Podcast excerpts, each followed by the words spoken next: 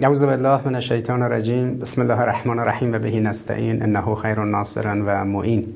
سلام عرض می‌کنم خدمت همه دوستانی که صدا و تصویر ما رو در شبکه های مختلف اجتماعی دارن. صدای ما رو میشنون تصویر ما رو می‌بینن. خب امروز آخرین روزی بود که ثبت نام های شرکت کنندگان و کسانی که نامزد کاندیداتوری ریاست جمهوری هستند نامزد شدن و کاندیدا شدن که به قول معروف در انتخابات شرکت کنن خودشون رو به رأی مردم بگذارن. امروز آخرین روز این ثبت نام ها بود و امشب دیگه بالاخره روشن شده که چه کسانی هستن چه کسانی که نامشون مطرح بود که بیان ممکن بود نیان یا آمدن یا نیامدن و بالاخره ثبت نام تموم شد و سازوکار و چارچوب ارزیابی ها شروع شده تا اینکه چند روز دیگه معلوم بشه کیا از در واقع شرط احراز صلاحیت برخوردار بودن. خب فضای انتخابات داره یواش یواش جدیتر میشه یعنی با ثبت نام ها و حالا دیگه انشالله شروع ارزیابی ها طبعا خب دیگه دو تا نکته در دستور کار هست. یکی اینکه نقد این دوره گذشته و ارزیابی کارنامه دوره گذشته 8 سالی دولت فعلی و دوم تبیین افقهای پیش رو و چشماندازی که دولت 4 یا 8 سالی آینده در پیش رو خواهد داشت. ما امروز که این ثبت نام دیگه تموم شد و تو این حس و حالی که در واقع همه کسانی که اسمشون مطرح بود شاید مثلا 120 نفر در طول سه چهار ماه گذشته اسمشون مطرح بود که خودشون یا اطرافیانشون گفته بودن که ممکنه بیان نیان میان نمیان. اما بالاخره یه درصدی قابل توجهی از این 120 نفر شاید نزدیک مثلا سی نفرشون آمدن تو این مراحل ثبت نام ثبت نام کردن و امروز خب طبیعتا این دیگه تموم شده. امشب توفیق داریم که خدمت دوستان دانشجو در مجموعه دانشگاه های استان فارس باشیم. خب ما طبق سنت جاری که در دانشگاه مختلف کشور توفیق داشتیم که خدمت دوستان دانشجو می رسیدیم در سال وقتی یک بار شیراز می رفتیم و در دانشگاه مختلف شیراز در دانشگاه شیراز در دانشگاه های گوناگون سطح شهر شیراز و شهرهای اطراف شیراز.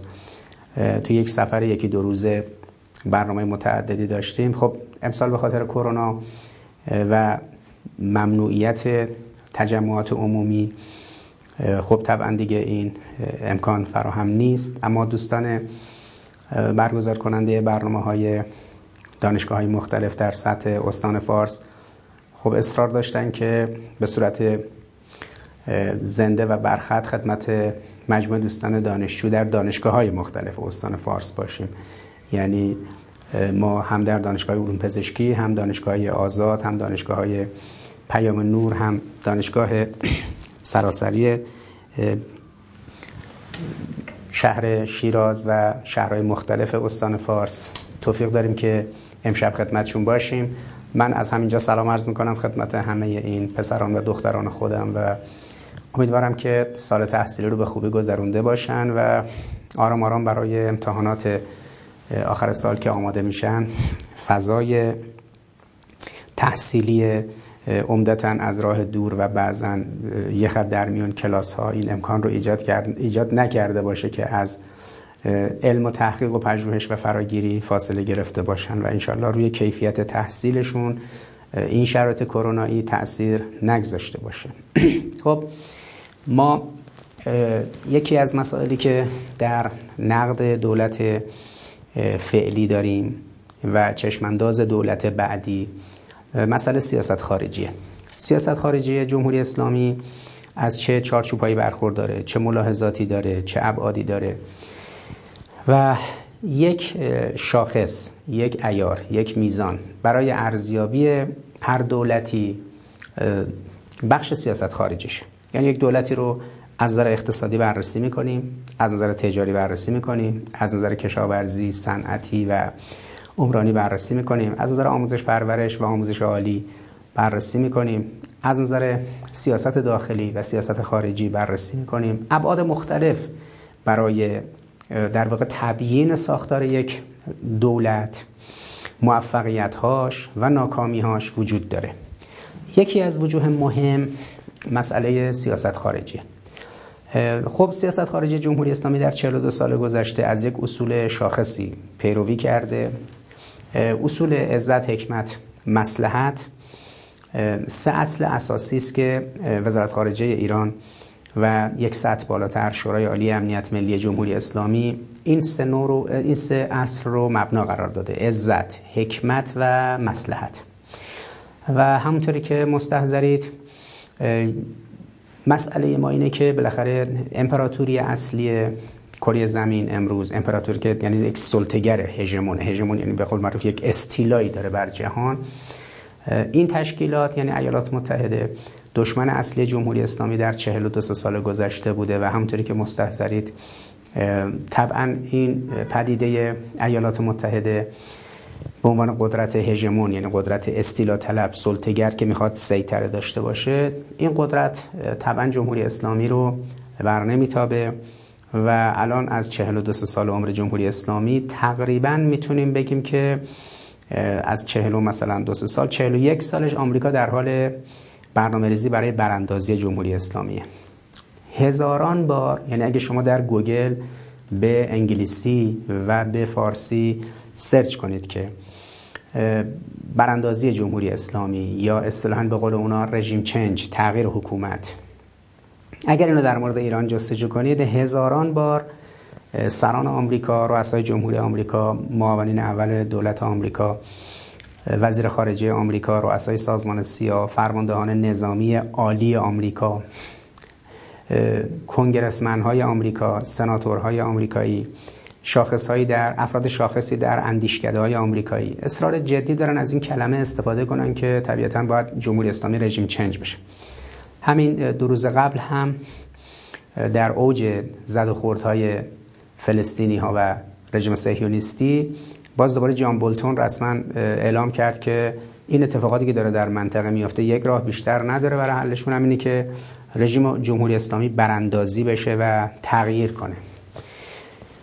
خب در سیاست خارجی ما ما با یک مشکل مواجهیم. اونم اینه که آمریکا طرح براندازی داره و برای براندازی ایران اندیشکده هاشون اسناد گوناگونی رو تولید می‌کنن منتشر می‌کنن و در عمل هم آمریکایی‌ها انواع فعالیت ها رو برای براندازی جمهوری اسلامی انجام دادن و انجام میدن. اولیش محاصره نظامیه. در پیرامون ایران بیش از 120 پایگاه نظامی در کشورهای مختلف ما از جمهوری آذربایجان تا ترکیه از عراق تا کویت از بحرین تا عربستان از قطر تا امارات از عمان تا پاکستان افغانستان و کشورهای آسیایی میانه.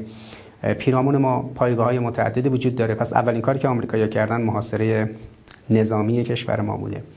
دوم محاصره اقتصادی بوده که از 1159 شروع شده و الان 41 ساله که کشور ما محاصره اقتصادیه سومیش تهاجم گسترده فرهنگی و فشار فرهنگی و رسانه است که خب کما بیش خود شما در شبکه های تلویزیونی ماهواره ای در شبکه های اجتماعی در فضای سایبر و اینترنت این رو می‌بینید. مسئله چهارم مسئله محاصره اقتصادی. کنار محاصره اقتصادی ایجاد جنگ اقتصادی علیه ایران هست. و مجموعا در واقع جنگ نظامی جنگ سیاسی جنگ فرهنگی جنگ حقوقی جنگ اطلاعاتی و همچنین جنگ اقتصادی گسترده رو علیه ایران ایجاد کرده در سه پوشش جنگ نرم جنگ سخت و جنگ نیمه سخت. و طبعا کشور ما در جنگه یعنی درسته حالا مثلا در فضای جامعه ما حس اینجوری وجود نداره مردم ما کاملا در یک محیط امن زندگی می‌کنن. اما ایالات متحده رسما اعلام کرده که با ما در حال جنگه منتش جنگ تمام ایار. جنگ تمام ایار از همه شقوق. یعنی به یک جنگی که مثلا چهار تا توپ و تانک وارد صحنه بشن و چهار تا هواپیما و موشک نیست. جنگ اقتصادی جنگ سیاسی جنگ فرهنگی جنگ اجتماعی جنگ, جنگ های گوناگونی علیه ما در حال اجراست.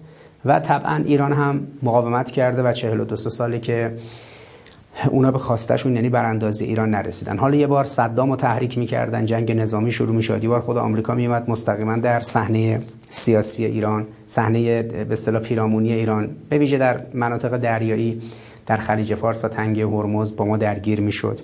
بارها آمریکایی ها هواپیماشون اومدن بالا سر خاک ما و منهدم شدن. بارها کماندوهاشون اومدن توی آبهای ما دستگیر شدن از دو سه بار.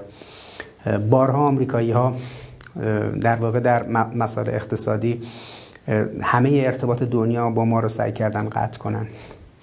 خب در مواقع گوناگون از کودتاهای گوناگونی که در ایران برنامه ریزی کردن از 1159 60 تا سالهای بعد از اون آمریکا از همین کودتاها حمایت کرد و پشت اینها بود.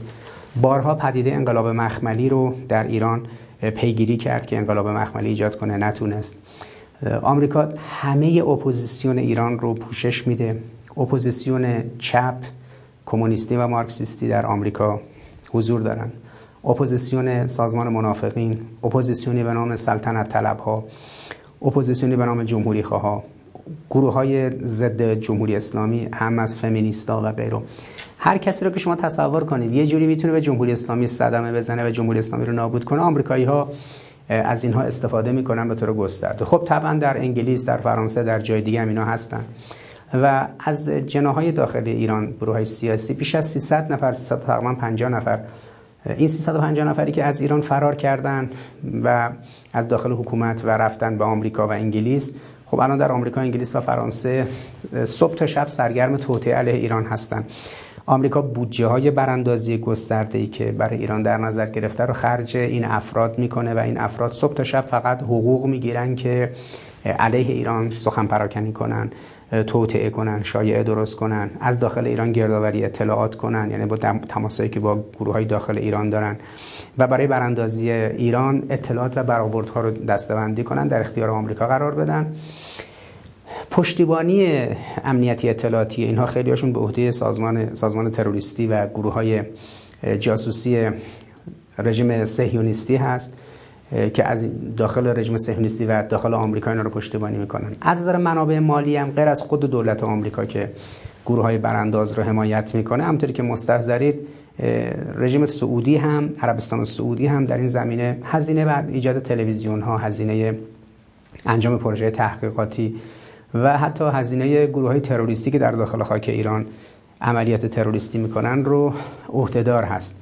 خب طبعا ما در یک چنین شرایطی نمی‌تونیم از یک سیاست خارجی آرام سخن بگیم. سیاست خارجی که تصورش این باشه که جهانی عرصه گفتگوست میریم صبح تا شب با این اون میشینیم لبخند می‌زنیم مشکلات حل میشه. یعنی سیاست خارجی اشتباهی که آقای دکتر ظریف تلاش کرد ادامه حرکتی که زمان خاتمی شروع شده بود با یک مبحثی به نام گفتگوی تمدن ها و یک سیاست خارجی لبخند به روی جهان. در صورتی که در جهان امروز اونا دنبال براندازی شما هستن شما می‌خواید با اونا با لبخند برخورد کنی. خب این که نمیشه. آمریکا همه گروه های معاند و معارضه ایران رو مسلح کرده تجهیز کرده براشون تلویزیون آماده کرده فضای عمومی در اختیارشون گذاشته بودجه امکانات بهشون داده. به اینها امکان اینو داده که از راه دور در داخل ایران دخالت کنن تلاش اینجوری کنن. اگر در انتخابات ریاست جمهوری آمریکا یک شاعبه کوچیک پیدا بشه که ایرانیا روس ها چینی ها یا کشور دیگه در انتخابات آمریکا دخالت کردن اف بی آی وارد عرصه میشه کنگره و سنای آمریکا مقامات آمریکایی در حد رئیس جمهور سابق آمریکا رو محاکمه می‌کنن که مثلا روسیه در انتخابات آمریکا دخالت داشته. نتیجه انتخابات پس تغییر کرده. ایران در انتخابات آمریکا دخالت کرده نتیجه انتخابات تغییر کرده. حتی در مسائل اخیر کشور بریتانیا انگلیسی ها مدعی شدن که در مسئله جدایی طلبی اسکاتلند منطقه شمال بریتانیا از انگلیس در منطقه جنوب بریتانیا. ایرانیا برای تاثیرگذاری بر نتیجه انتخابات برای جدا شدن اسکاتلند از انگلیس ایرانیا دخالت کردن. ببینید بدون اینکه هیچ سندی داشته باشن بدون اینکه هیچ مدرکی داشته باشن آمریکا انگلیس از اینکه ایران مثلا در شبکه های اجتماعی دو تا متن پست کرده باشه منتشر کرده باشه که آقا ایرانیا دارن تلاش می‌کنن که بین انگلیس و اسکاتلند جدایی بیفته و بریتانیا تجزیه بشه. یا ایرانیا دارن دخالت می‌کنن در نتیجه انتخابات آمریکا بین بایدن و دونالد ترامپ. خب این اتفاق رو شما ببینید. هیچ سندی براش ندارن ولی ما براش سند داریم. این همه تلویزیونی که توی آمریکا و انگلیس را افتاده علیه ایران. این همه امکاناتی که آمریکایی‌ها در اختیار افراد معاند ایران ایجاد کردن. گروه های اپوزیسیون گوناگون و رنگارنگ یعنی رنگی کم، رنگین کمانی از اپوزیسیون الان اپوزیسیون ایران الان در ایالات متحده وجود داره. از سلطنت طلبا گرفته تا مثلا چپ ها کمونیستا از گروه های تروریستی مثل سازمان منافقین گرفته تا به خودشون مشروط خواه و جمهوری خواه خب این یک نکته کلیدیه. یعنی اون نکته ای که باید بهش توجه جدی مبذول داشت که آمریکایی‌ها که ادعا می‌کنن در تلاش هستند برای مثلا فرض کنید براندازی جمهوری اسلامی و در این راه هم غیر از اینکه خودشون اقدام کردن انواع گروه های انواع جنگ های اقتصادی فرهنگی سیاسی نظامی رو علیه ایران برنامه ریزی کردن و با کار جاسوسی و اطلاعاتی و تروریستی کف خیابونای تهران کار تروریستی می‌کنن. گاهی اوقات می‌بینید کسی رو میان ترور می‌کنن یا اقدامات براندازی و جاسوسی انجام میدن. اما اپوزیسیون ایران رو هم همه جورش رو همه جور اپوزیسیونی رو بردن توی آمریکا دارن پشتیبانی می‌کنن. خب اینجا سیاست خارجی غلط آقای خاتمی در سال 1176 به بعد و سیاست خارجی غلط تر دوره آقای روحانی از 1392 به این سو که کاملا یک سیاست خارجی مشتباز روبروی آمریکایا بود. یعنی دستشون اینجوری باز کردن رفتن جلو آمریکایا باشه ما انرژی هسته‌ای نمی‌خوایم جمعش می‌کنیم موشکی نمی‌خوایم جمعش می‌کنیم تو منطقه نیستیم. هر چی که شما بگید هر چی شما آمریکایی‌ها و غربی‌ها بگید ما همون رو عملیاتی می‌کنیم تا خواسته شما محقق بشه و شما به اصطلاح بگید که دیگه چجوری مثلا فرض کنید ما چه کار کنیم که شما از ما راضی بشید؟ سیاست این که کاری کنیم که دشمن ما از ما راضی بشه این سیاست سیاست اشتباه آقای خاتمی و آقای روحانی بود.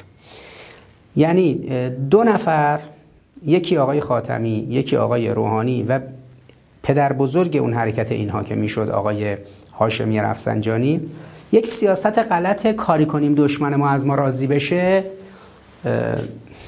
در دستور کارشون بود. اینکه چه کار کنیم که دشمن ما از ما راضی بشه؟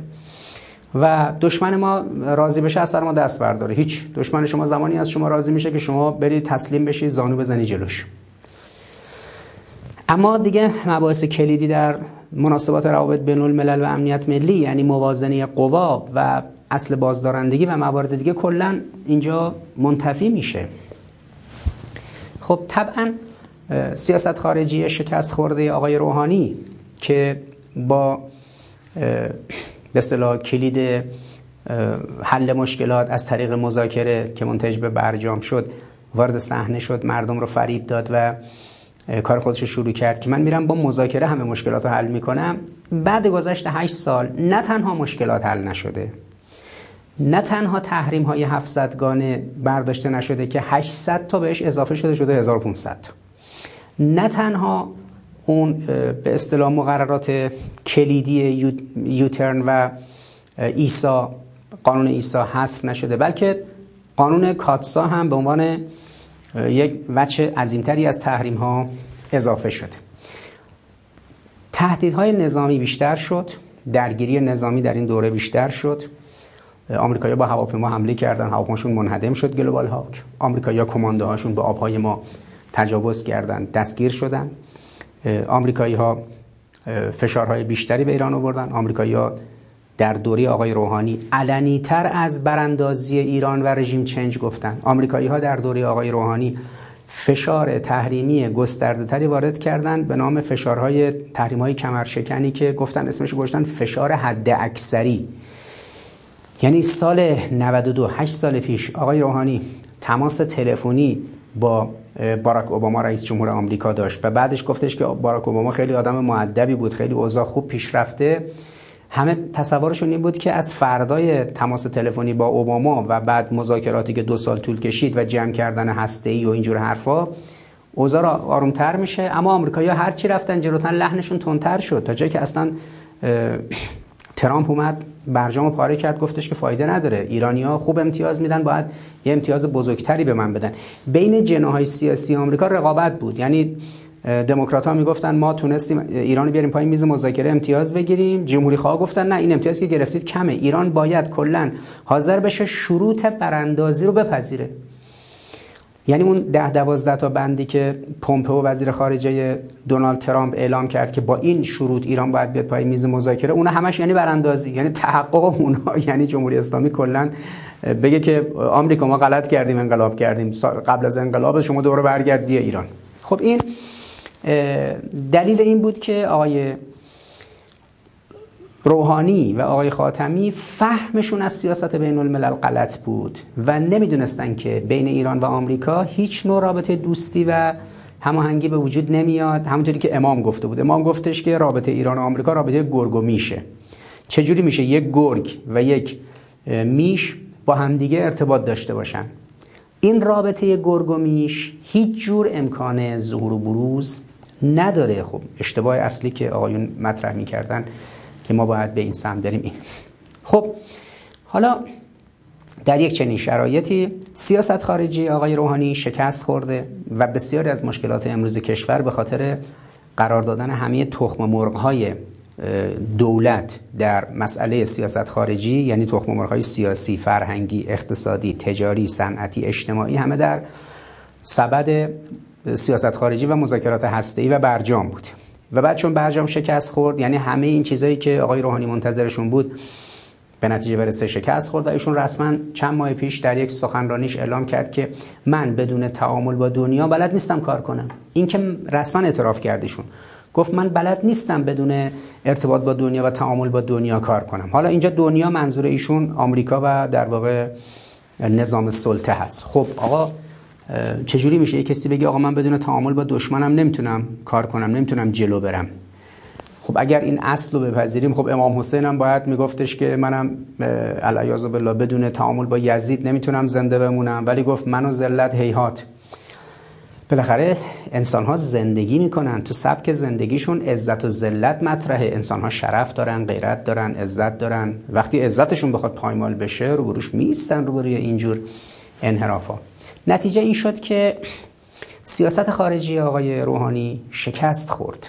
همونطور که سیاست خارجی خاتمی شکست خورد. خاتمی اعلام کرد در مجمع عمومی سازمان ملل در 1180 سال گفتگوی تمدن ها خب همه هم تصویب کردن. اصلا ارزش نداره مجمع عمومی سازمان ملل که 150 تا کشور با هم رأی دادن گفتگوی تمدن ها رو تصویب کردن. اصلا ارزش نداره. چون سازمان ملل همون پنج نفر شورای امنیت. شورای امنیت پنج نفر اصلی داره پنج تا کشور اصلی داره. به صورت دوره ای هم ده تا کشور فرعی بهشون میپیوندن که اونا اصلا هیچ کارن. اصل سازمان ملل متحد همون پنج تا کشور صاحب حق وتو هستن که خودشون سلاح اتمی دارن. یعنی چین و روسیه و فرانسه و انگلیس و آمریکا. اصلا سازمان مللی معنی نداره. مجمع عمومی یک محیط کنفرانس عمومی یه ورکشاپ همه مقامات کشورها میرن اونجا. آخر شهریور هر سال میرن اونجا. یکی سخنرانی می‌کنن خبرگزاری دنیا هم منعکس می‌کنن. یه سری دیدار هم هواشی اون در نیویورک با هم دیگه انجام میدن. تاثیرش چیه؟ به چه درد می‌خوره؟ یعنی سخنرانی تو مجمع عمومی مثلا چه دردی رو دوام می‌کنه؟ مصوبه است ضمانت اجرا داره. به چه دردی می‌خوره؟ هیچ. فقط یک شوه یک نمایش. ببینید مثلا رئیس جمهور کشور شما رفت در نیویورک تو مقر سازمان ملل بعد همه صحبت کردن. نه به ترتیب رئیس جمهور میان سخنرانی می‌کنن میرن. مثلا رئیس جمهور قبلی که نمیشن سخنرانی سخنرانی اینا رو گوش کنن. اما به هر جهت سیاست خارجی شکست خورده آقای خاتمی. نتیجهش این شد که وقتی سال 1180 طرح گفتگوی تمدن ها رو در شهریور در سازمان ملل مطرح کرد و تصویب شد در بهمن ماه همون سال 1180 ایران جزو محور شرارت قرار گرفت.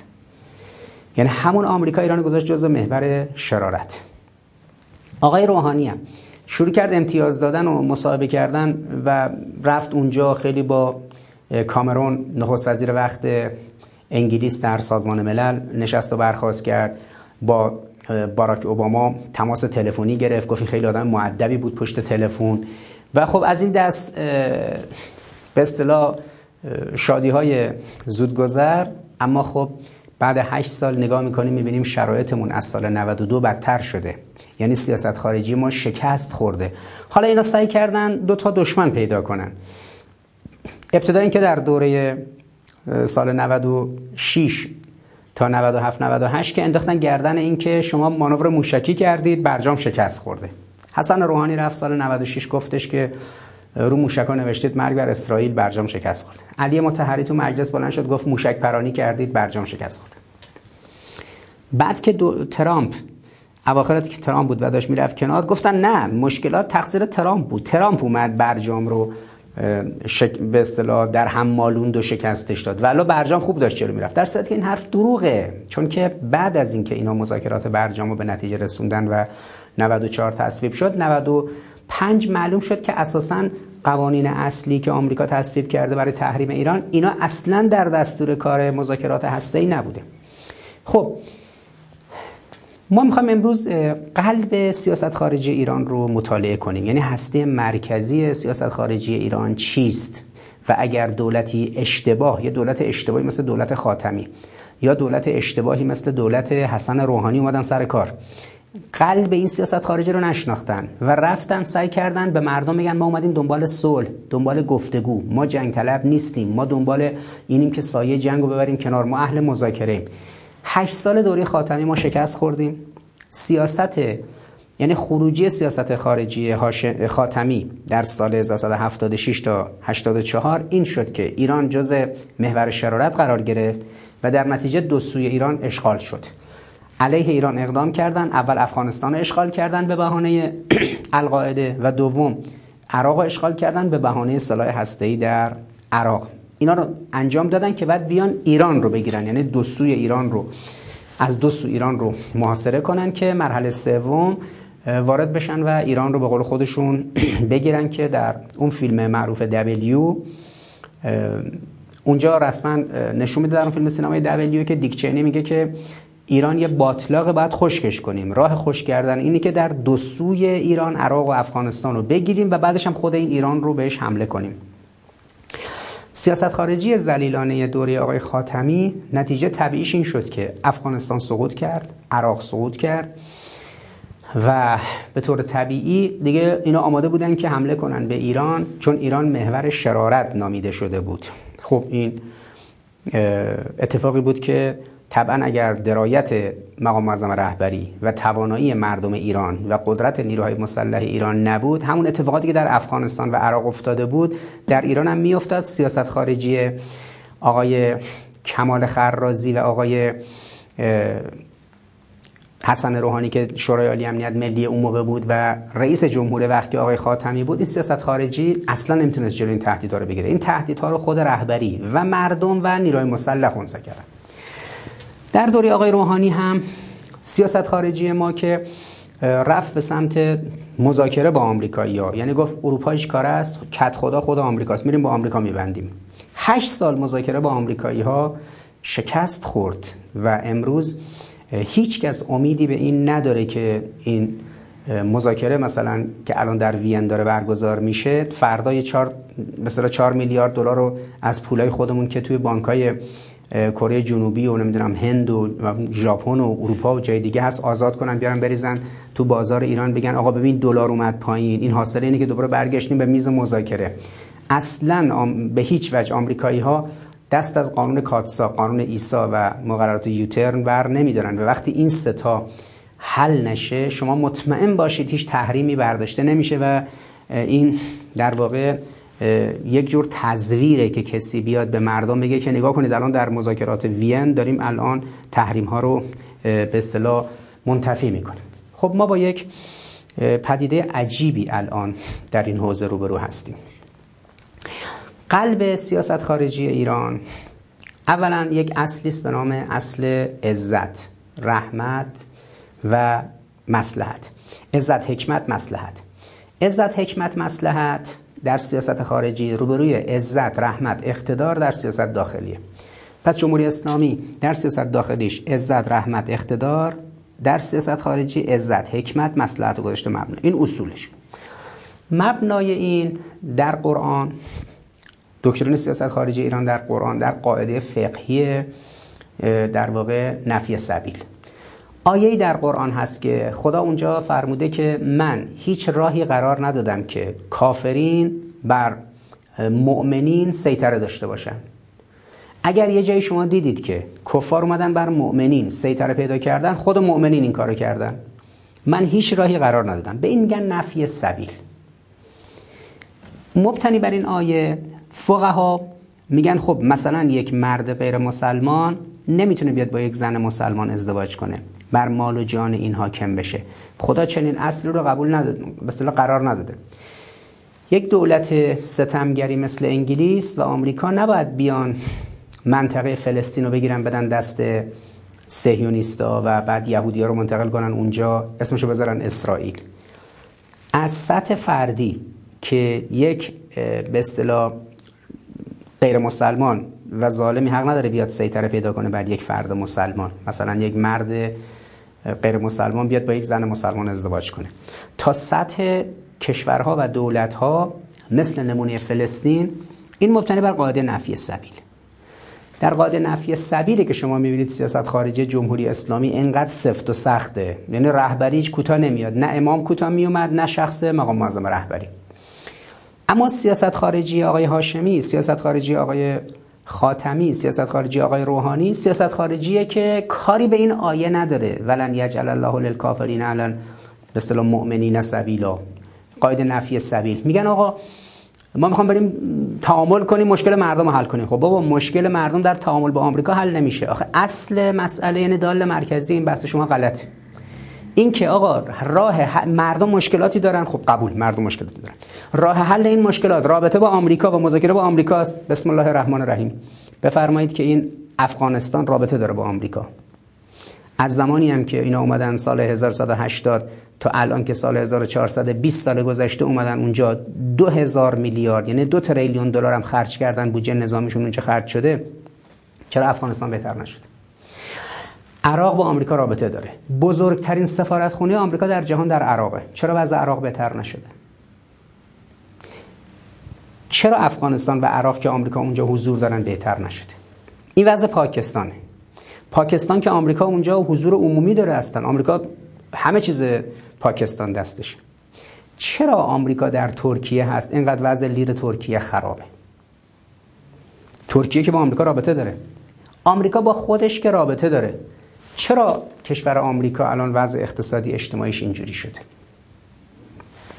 پس رابطه با آمریکا حل کننده مشکلات کشوری مثل ایران نیست. باید این نکته رو مد نظر داشت. اما خب بالاخره حالا یک فرض غلطی رو تو ذهن ها کاشتن این اصلاح طلبا و لیبرال ها که آقا شما دارید به روی دنیا پنجه می‌کشید. کرابی میگفتش که میرید به روی دنیا پنجه می‌کشید. آقا کی به روی دنیا پنجه کشیده؟ ما انقلاب کردیم اینا اومدن میگن که به خود کردید انقلاب کردید. باید براندازی کنیم شما رو رژیم چنج کنیم. نمی‌دونم اصلاح طلبا میگن شما می‌خواد دور کشور دیوار بکشید. آقا کی می‌خواد دور, دور کشور دیوار بکشه؟ شما می‌خواد ایران رو از منزوی کنید. اون آمریکاست که میگه باید ایران رو منزوی کرد. ما می‌خوام با آمریکا در بیافتیم. راهش اینه که اون می‌خواد ما رو منزوی کنه تا ما دست از اصولمون برداریم دست از شرف و غیرت و وطنمون برداریم بعد اون هر کاری دلش خواست بکنه. خب اینجوری که نمیشه. تبدیل ایران به افغانستان و عراق خواب. خواب خوشی است که آمریکایی‌ها دیدن هیچ وقت هم از این به اصطلاح خواب بهره نخواهم برد. چون دارن خواب می‌بینن. پس سیاست خارجی ایران مبتنی بر اصل عزت حکمت مسلحت مبتنی است بر آیه قرآنی ولن یجعل الله للکافرین علی مؤمنین سبیلا. من خدا هیچ راهی قرار ندادم که کفار بر مسلمین و بر مؤمنین و بر متقین غلبه پیدا کنن قاعده نفی سبیل. آیه آیه قرآن که مبناست در قاعده نفی سبیل ما یک سخنی از امام علی داریم که خسم ظالم باشید و یاور مظلوم. کسی که ظالمه دشمنش باشید کسی که مظلومه ازش دفاع کنید. کون علی ظالمه خسما ولی المظلومه اونا. خب وقتی این ستاره می‌ذاریم کنار هم عزت حکمت مسلحت و دوم قاعده نفی سبیل. و سوم دفاع از مظلوم و مقابله با ظالم همراهی نکردن با ظالم. مثل این کاری که الان در فلسطین و بین فلسطین و رژیم صهیونیستی افتاده. بعد آلمان دیروز اعلام کرده که حق نداره کسی تو خیابونای آلمان در دفاع از فلسطینیا تظاهرات کنه. اتریش رئیس جمهورش ورداشته پرچم رژیم صهیونیستی رو زده بالای کاخ ریاست جمهوریشون بالای کنار پرچم خود اتریش. یعنی ما مدافع فلسطینیا نیستیم. کاری نداریم که این درگیری تموم بشه. ما مدافع رژیم صهیونیستی هستیم. فرانسه هم دولت ماکرون اعلام کرده که کسی حق نداره تو خیابونای فرانسه در دفاع از فلسطین بیاد تو خیابون تظاهرات کنه. این دیروز جمعه اعلام شده. تا امشب که الان من اینجا خدمت شما هستم. امروز شنبه که به اصطلاح بعد اینا می اومدن تو خیابونای آلمان یا اتریش یا فرانسه تظاهرات می‌کردن چون از چی ترسیدن؟ از اون ماجرای توی آمریکا دیگه. یه دفعه سه روز پیش توی خیابونای آمریکا به خصوص تو شهر شیکاگو و جای دیگه یه دفعه توده عظیمی از مردم ریختن تو خیابون در دفاع از فلسطین در شهرهای کانادا در بخشای در شهرهای انگلیس به خصوص توی لندن که به کشمکش با پلیس انجامید. فرانسویا، آلمانیا و اتریشیا و بقیه ناراحت شدن نگران شدن. نکنه مثل آمریکا توی این کشورها این خود اینها هم تو اروپا مردم بریزن تو خیابون دفاع کنن از فلسطینیا. این بود که نتانیاهو تشکر کرد از آمریکا و فرانسه و انگلیس آلمان و انگلیس و نمی‌دونم اتریش و اینا که اینا از مثلا رژیم صهیونیستی دفاع کردن. یعنی یه همچین سازوکاری داره. وقتی میگیم دفاع از مظلوم و مقابله با ظالم می‌بینن که رژیم صهیونیستی داره از بمبای فسفوری استفاده می‌کنه علیه مردم بیگناه در غزه. حالا اینا بلند شدن دو تا موشک زدن جواب دادن. دو هزار تا موشک زدن جواب دادن. میگن نه شما داری کار تروریستی می‌کنین رئیس جمهور آمریکا اعلام کرده که اسرائیل حق دفاع مشروع از خودش داره. فلسطین حق دفاع مشروع از خودشون که سرزمینشون اشغال شده ندارن. خب پس قلب سیاست خارجی ایران با این سه تا نکته ای که اشاره کردم یک عزت حکمت مسلحت دو قاعده نفی سبیل در فقه در آیه قرآنی مربوطه. و سه مقوله به نام کون للظالم خصما و للمظلوم اونا یعنی در این استراتژی که امام علی علیه السلام مشخص کرده برای ما که دفاع کنید از مظلوم و مقابله کنید با ظالم. در یک چنین فضای کلی آنچه که الان مطرحه اینه که قلب این سیاست خارجی میشه فلسطین. یعنی شما وقتی این ستا رو کنار هم می‌ذارید یه مفهومی شکل می‌گیره به نام سیاست خارجی قدس محور. یه سیاست خارجی قدسی و دیپلماسی قدسی. که حالا این کلمه دیپلماسی قدسی و سیاست خارجی قدسی به دو تعبیر گرفته میشه. یا کلمه قدس اینجا منظور شهر بیت المقدس و اون قدس که این محور سیاست خارجی میشه. یا اینکه منظور واژه مقدس یعنی دیپلماسی مقدس سیاست خارجی مقدس که قداست داره. شما به هر کدوم از این دوتا تعبیر که بگیرید بالاخره دکترین سیاست خارجی جمهوری اسلامی دکترین سیاست خارجی قدسیه. و دیپلم... دکترین دیپلماسی جمهوری اسلامی هم دکترین دیپلماسی قدسیه. یعنی دیپلماسی مقدس یا دیپلماسی که درباره محورش قدس. دیپلم... به سیاست خارجی مقدس یا سیاست خارجی که محورش قدس. خب این رو می‌خوایم یک به صورت اجمالی امشب بررسی کنیم. نقد دولت گذشته بشه و چشمانداز دولت آینده. ببینید کسی که در سیاست خارجی جمهوری اسلامی این چارچوب نشناسه مثل آقای ظریف بیاد وزارت رو تحویل بگیره وزارت امور خارجه رو. آخرش بلند میشه یه فایل صوتی منتشر می‌کنه بعد 8 سال که میدان به نفع من در دیپلماسی کنار نرفت و بعد اشتباه بود و بالا میشه دوگانه میدان دیپلماسی و میدان مذاکره رو مطرح می‌کنه تقابل ظریف قاسم. یعنی از اول آقای دکتر ظریف اشتباهی بوده. چون اگه از اول این سه تا نکته که من خدمت شما عرض کردم و آقای دکتر ظریف می‌دونست خب وقتی می‌دونست اینجوری نمیمد بشه وزیر. که رهبری بلند بیاد مثلا بگه که این حرفایی که در این حوزه زده شد انگار مثلا حرفایی بود که آمریکایی‌ها می‌زنن و دشمنان این ملت می‌زنن و وزارت خارجه محل تشخیص سیاست‌های کلان درباره سیاست خارجی نیست. سیاست خارجی تو هیچ کشوری در دستگاه وزارت خارجهش تعریف نمیشه. اینا در یه رده بالاتری در شورای عالی امنیت ملی تعریف میشه و خب تعجب کردم من. منم واقعا برام عجیب بود که آقای ظریف اومد این حرفا رو زد. خب ببینید فلسطین هسته مرکزی سیاست خارجی قدسی. چون بالاخره رژیم صهیونیستی اومده تو منطقه با زور با گردن کلفتی با کمک انگلیسی ها و آمریکایی و یهودی ها اومدن فلسطین رو جدا کردن از سرزمین اسلامی. مردم رو تارومار کردن زمین هاشون رو ازشون گرفتن از خونه هاشون انداختنشون بیرون. از 75 سال پیش که این کار شروع کردن هنوز دارن این کارو می‌کنن.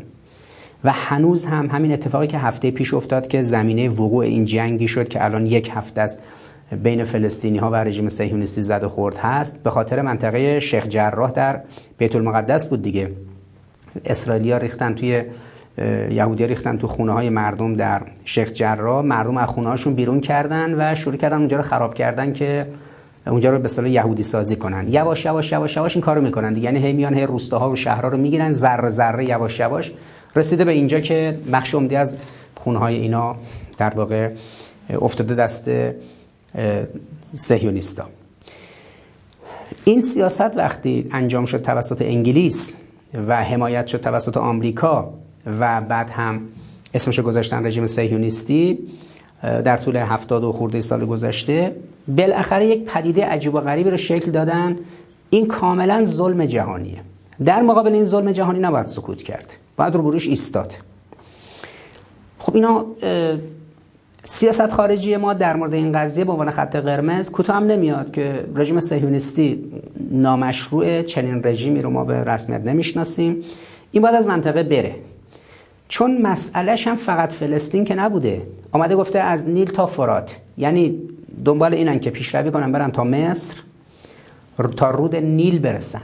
و از این ورم تا فرات یعنی بیان لبنان رو بگیرن اردن رو بگیرن سوریه رو بگیرن عراق رو بگیرن بیان برسن به فرات. فرات از توی ترکیه شروع میشه میاد از منطقه شرق کشور سوریه میگذره میاد تا داخل عراق میاد توی بغداد و میاد میریزه به اروندرود در خلیج فارس. شما تصور کنید این منطقه ای که رژیم صهیونیستی دنبالشه یعنی زیاده خواهی که دنبال می‌کنه اولا بخش عمده ای از کشور مصر رو می‌گیره. بخش عمده ای از کشور سعودی رو می‌گیره. بخش عمده از عراق رو می‌گیره. بخش عمده از سوریه رو می‌گیره. کل لبنان رو می‌گیره.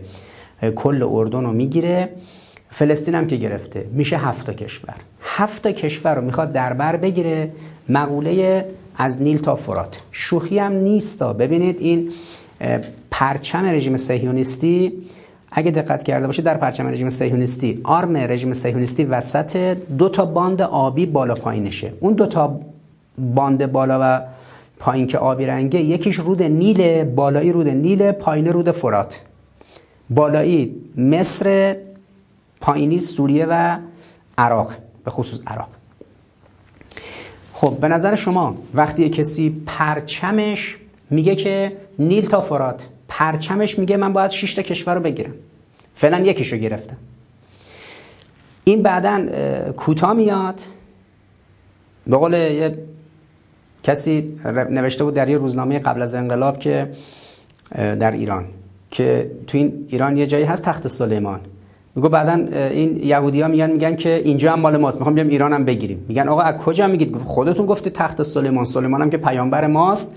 ما می‌خوام بیام این محل تخت سلیمان رو بگیریم که شهید متحری اینو با فریاد بلند اون موقع داد می‌زد که فلان کس ورداشته تو روزنامه نوشته که به قول اون کسی که تو اون روزنامه نوشته که نمی‌دونم این فردا مدعی ایران میشن میگن که تخت سلیمان خودتون گفتید. میان می‌گیرن میرن چون اساسا در تلمود کتاب شریعت یهود سراحتا گفته شده که غیر یهودی انسان نیستن حیوانند. اونا رو باید مثل حیوان به بردگی گرفت و مالشون رو باید گرفت و مصادره کرد. لذا اینه که به هیچ گذاری اخلاقی و قانونی پایبند نیستن. زمین ها رو می‌گیرن خونه های مردم رو می‌گیرن پیشروی می‌کنن سر ملت ها کلا می‌ذارن.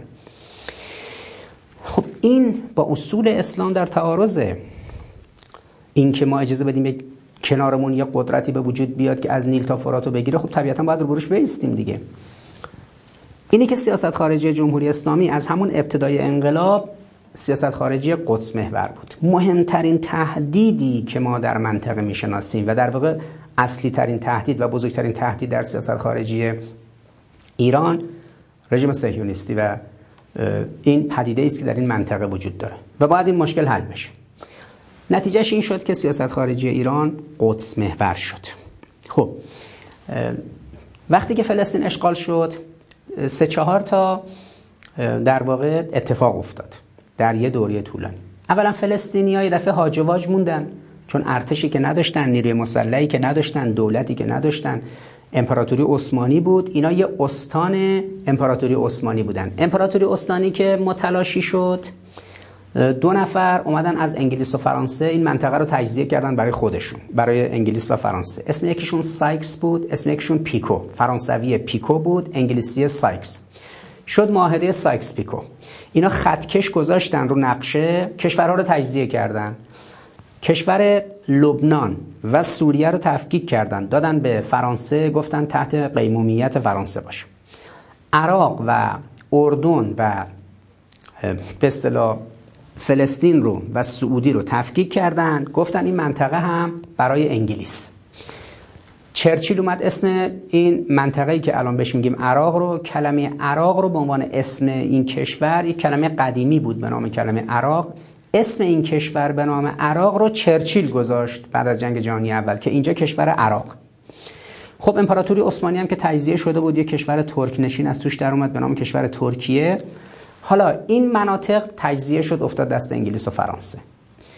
انگلیسی ها منطقه فلسطین که یه استان همین امپراتوری عثمانی بود رو دادن به مهاجرین یهودی. یواش یواش یهودی ها رو آوردن اونجا و اینا آرام آرام آرام آرام اونجا رو گرفتن خونهای فلسطینی رو گرفتن. بعد مدعی شدن که زمین ها اینا رو خریده بودن و همجوری پیشروی کردن. آمدن جلو. تا اینکه بالاخره تو 60 70 سال رسیده به اینجایی که الان می‌بینیم. پس طرح رژیم لندن رژیم انگلیس حمایت آمریکا انتقال یهودی ها ایجاد پدیده کرد به نام رژیم صهیونیستی. فلسطینیا که اونجا بودن خب دولت که نداشتن ارتش که نداشتن تا دیروز امپراتوری عثمانی بود الان هم که انگلیس حاکمشونه. خب چیکار کنن؟ انگلیسی ها به, به انگلیسی ها شکایت بردن انگلیسی هم هی سعی کردن جلو فلسطینا رو بگیرن. حالا آروم باشید اشکال نداره. حالا روستاتون رو گرفتن شهرتون رو گرفتن صبر کنید. یه دفعه فلسطینیا چشمشون رو وا کردن دیدن کشورشون داره دستشون میره. متوسل شدن به دولت های عربی. خب دولت مصر جمال عبدالناصر دولت سوریه حافظ اسد این دوتا دولت شدن حامیان اصلی فلسطین.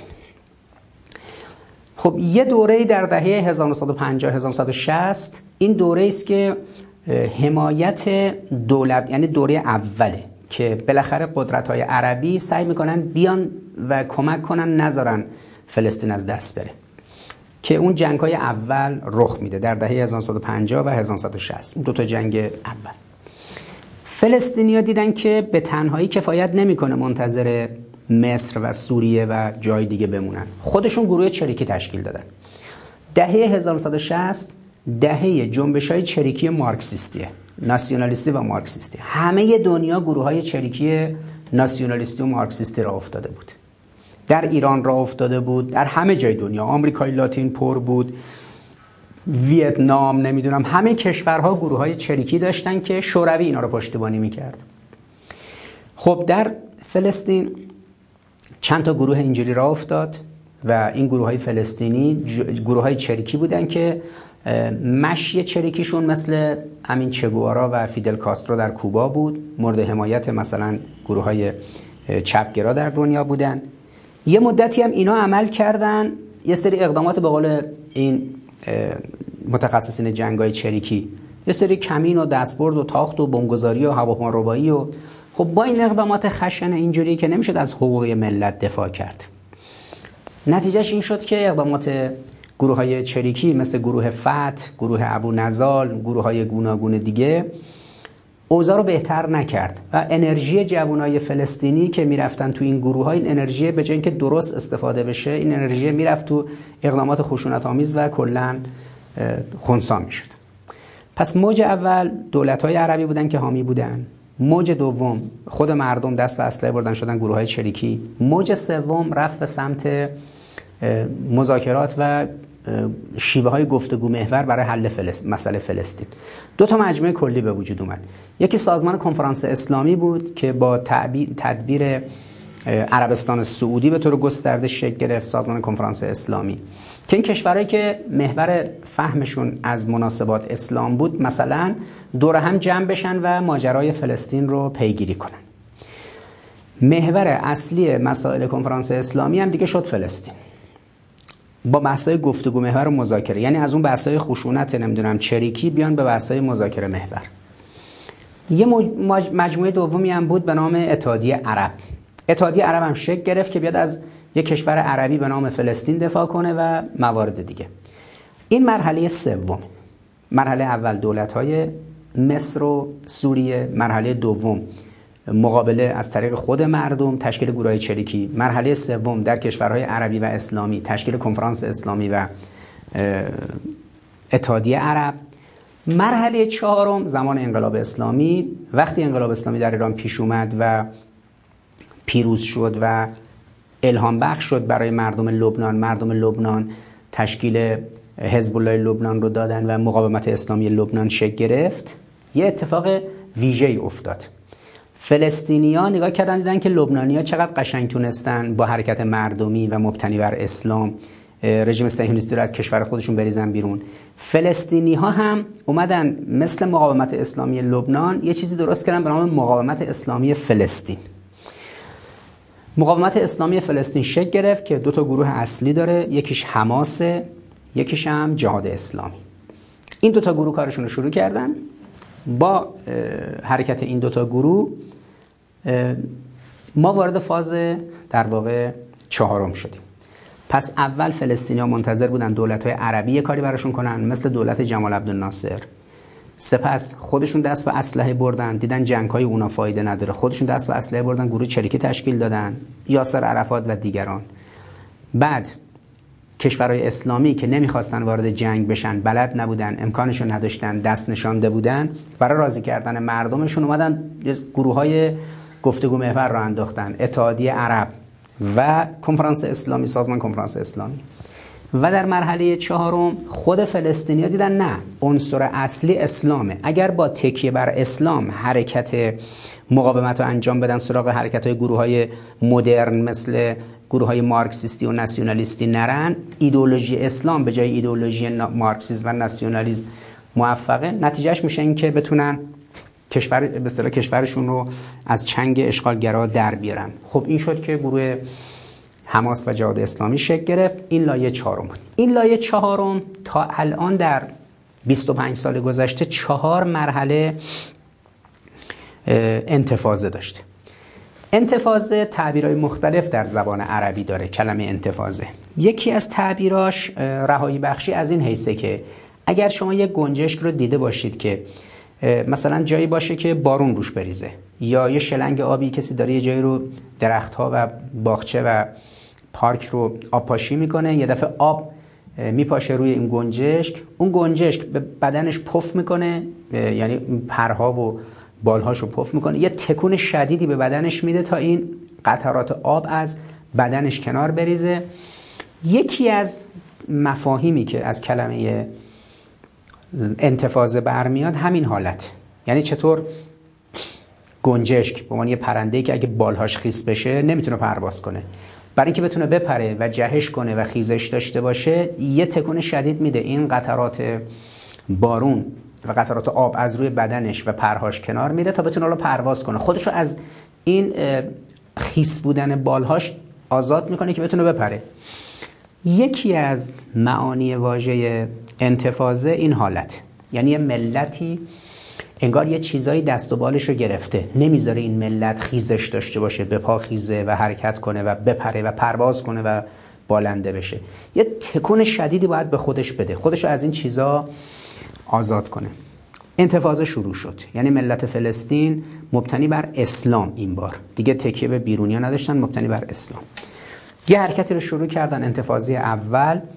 انتفاضه اول در دوره ریاست جمهوری بیل کلینتون بود. بیل کلینتون در آمریکا خیلی مخالف این قضیه بود. اینا سنگ پرت می‌کردن. در انتفاضه اول معروف بود انقلاب سنگ. انقلاب سنگ خیلی برای یهودی ها نگران کننده است. سهیونیستان ناراحت بودن چون که سنگ نماد حضرت داووده. حضرت داوود با یک فلاخونی که دستش بود یک تناب بلندی بود یک کفی داشت. سنگی رو گذاشت داخل اون حضرت داوود. حدود سه هزار سال پیش این فلاخون رو پیچون پرتاب کرد خورد تو پیشونی جالوت. جالوت یک قول درشت اندامی بود یک مردی بود که خیلی هیکل بلندی داشت و با این سنگی که حضرت داوود پرتاب کرد کوبی تو پیشونی اون جالوت افتاد زمین و کشته شد و نیروهاش هم کشته شدن فرار کردن. این سپاهیان که حضرت داوود هم جزو اونا بود اینا پیروز شدن در فلسطین.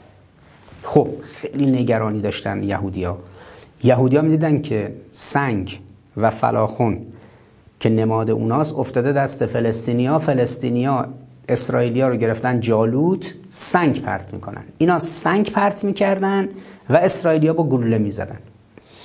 انتفاضی سنگ که آغاز شد یعنی ملت فلسطین گفتن آقا ما دیگه تکیه داریم به خدا مثل حضرت داوود سنگ می‌گیریم دستمون. ما سلاح و امکانات پیشرفته که نداریم. سنگ که داریم از شرفمون دفاع کنیم. قابل توجه وزیر خارجه ایران و کسایی که میگن آقا ما می‌خوام مشکلات رو حل کنیم ما که قدرت برابری با آمریکا نداریم. مثلا ظریف رفت دانشگاه تهران گفتش که آمریکا یه موشکی داره یه بمبی داره می‌زنه همه چیز ما نابود میشه. ولی وقتی آدم باور می‌کنه که خدا حمایتش می‌کنه بالاخره با همون سنگ هم که شده میره از شرفش دفاع می‌کنه خدا کمکش می‌کنه. خب انتفاضه اول در دهه 1370 با سنگ شروع شد. فلسطینا دیگه گفتن کاری به مصر و سوریه نداریم. کاری به کنفرانس اسلامی سازمان کنفرانس اسلامی و اتحادیه عرب هم نداریم. گروه چریکی هم که نگاهش به مارکسیزم و این حرفا باشه اونم نداریم. می‌ذاریم کنار. سنگ دست می‌گیریم با سنگ میریم به جنگ سهیونیستا انتفاضه اول با سنگ شروع شد. اینا بعدا تشکیل گروه های چریکی دادن. گروه های چریکی که با سلاح های سبک می جنگیدن با سلاح های سبک و عملیات استشهادی. تعداد زیادی از دختران و پسران اینها شبیه کاری که لبنانی ها می کردن.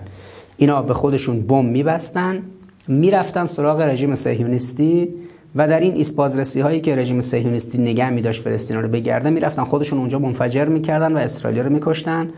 خب خیلی الهام بخش بود دفعه یه مادر جوان که یه دختر پسر کوچولو داره فیلمش بعدا پخش می‌شد که این از دختر پسرش داره خداحافظی می‌گیره از زیر قرآن داره رد میشه بعد به اصطلاح بلند میشه میره عملیات استشهادی می‌کنه.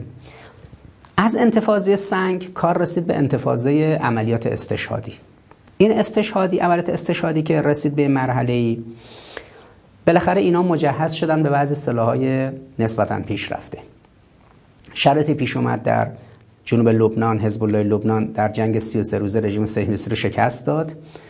سال 1185 15 سال پیش. بعد از اینکه با سلاح فجر 333 میلیمتری موشک فجر 333 میلیمتری یک موشک ایرانیه که 70 کیلومتر بردشه خیلی هم ساده است.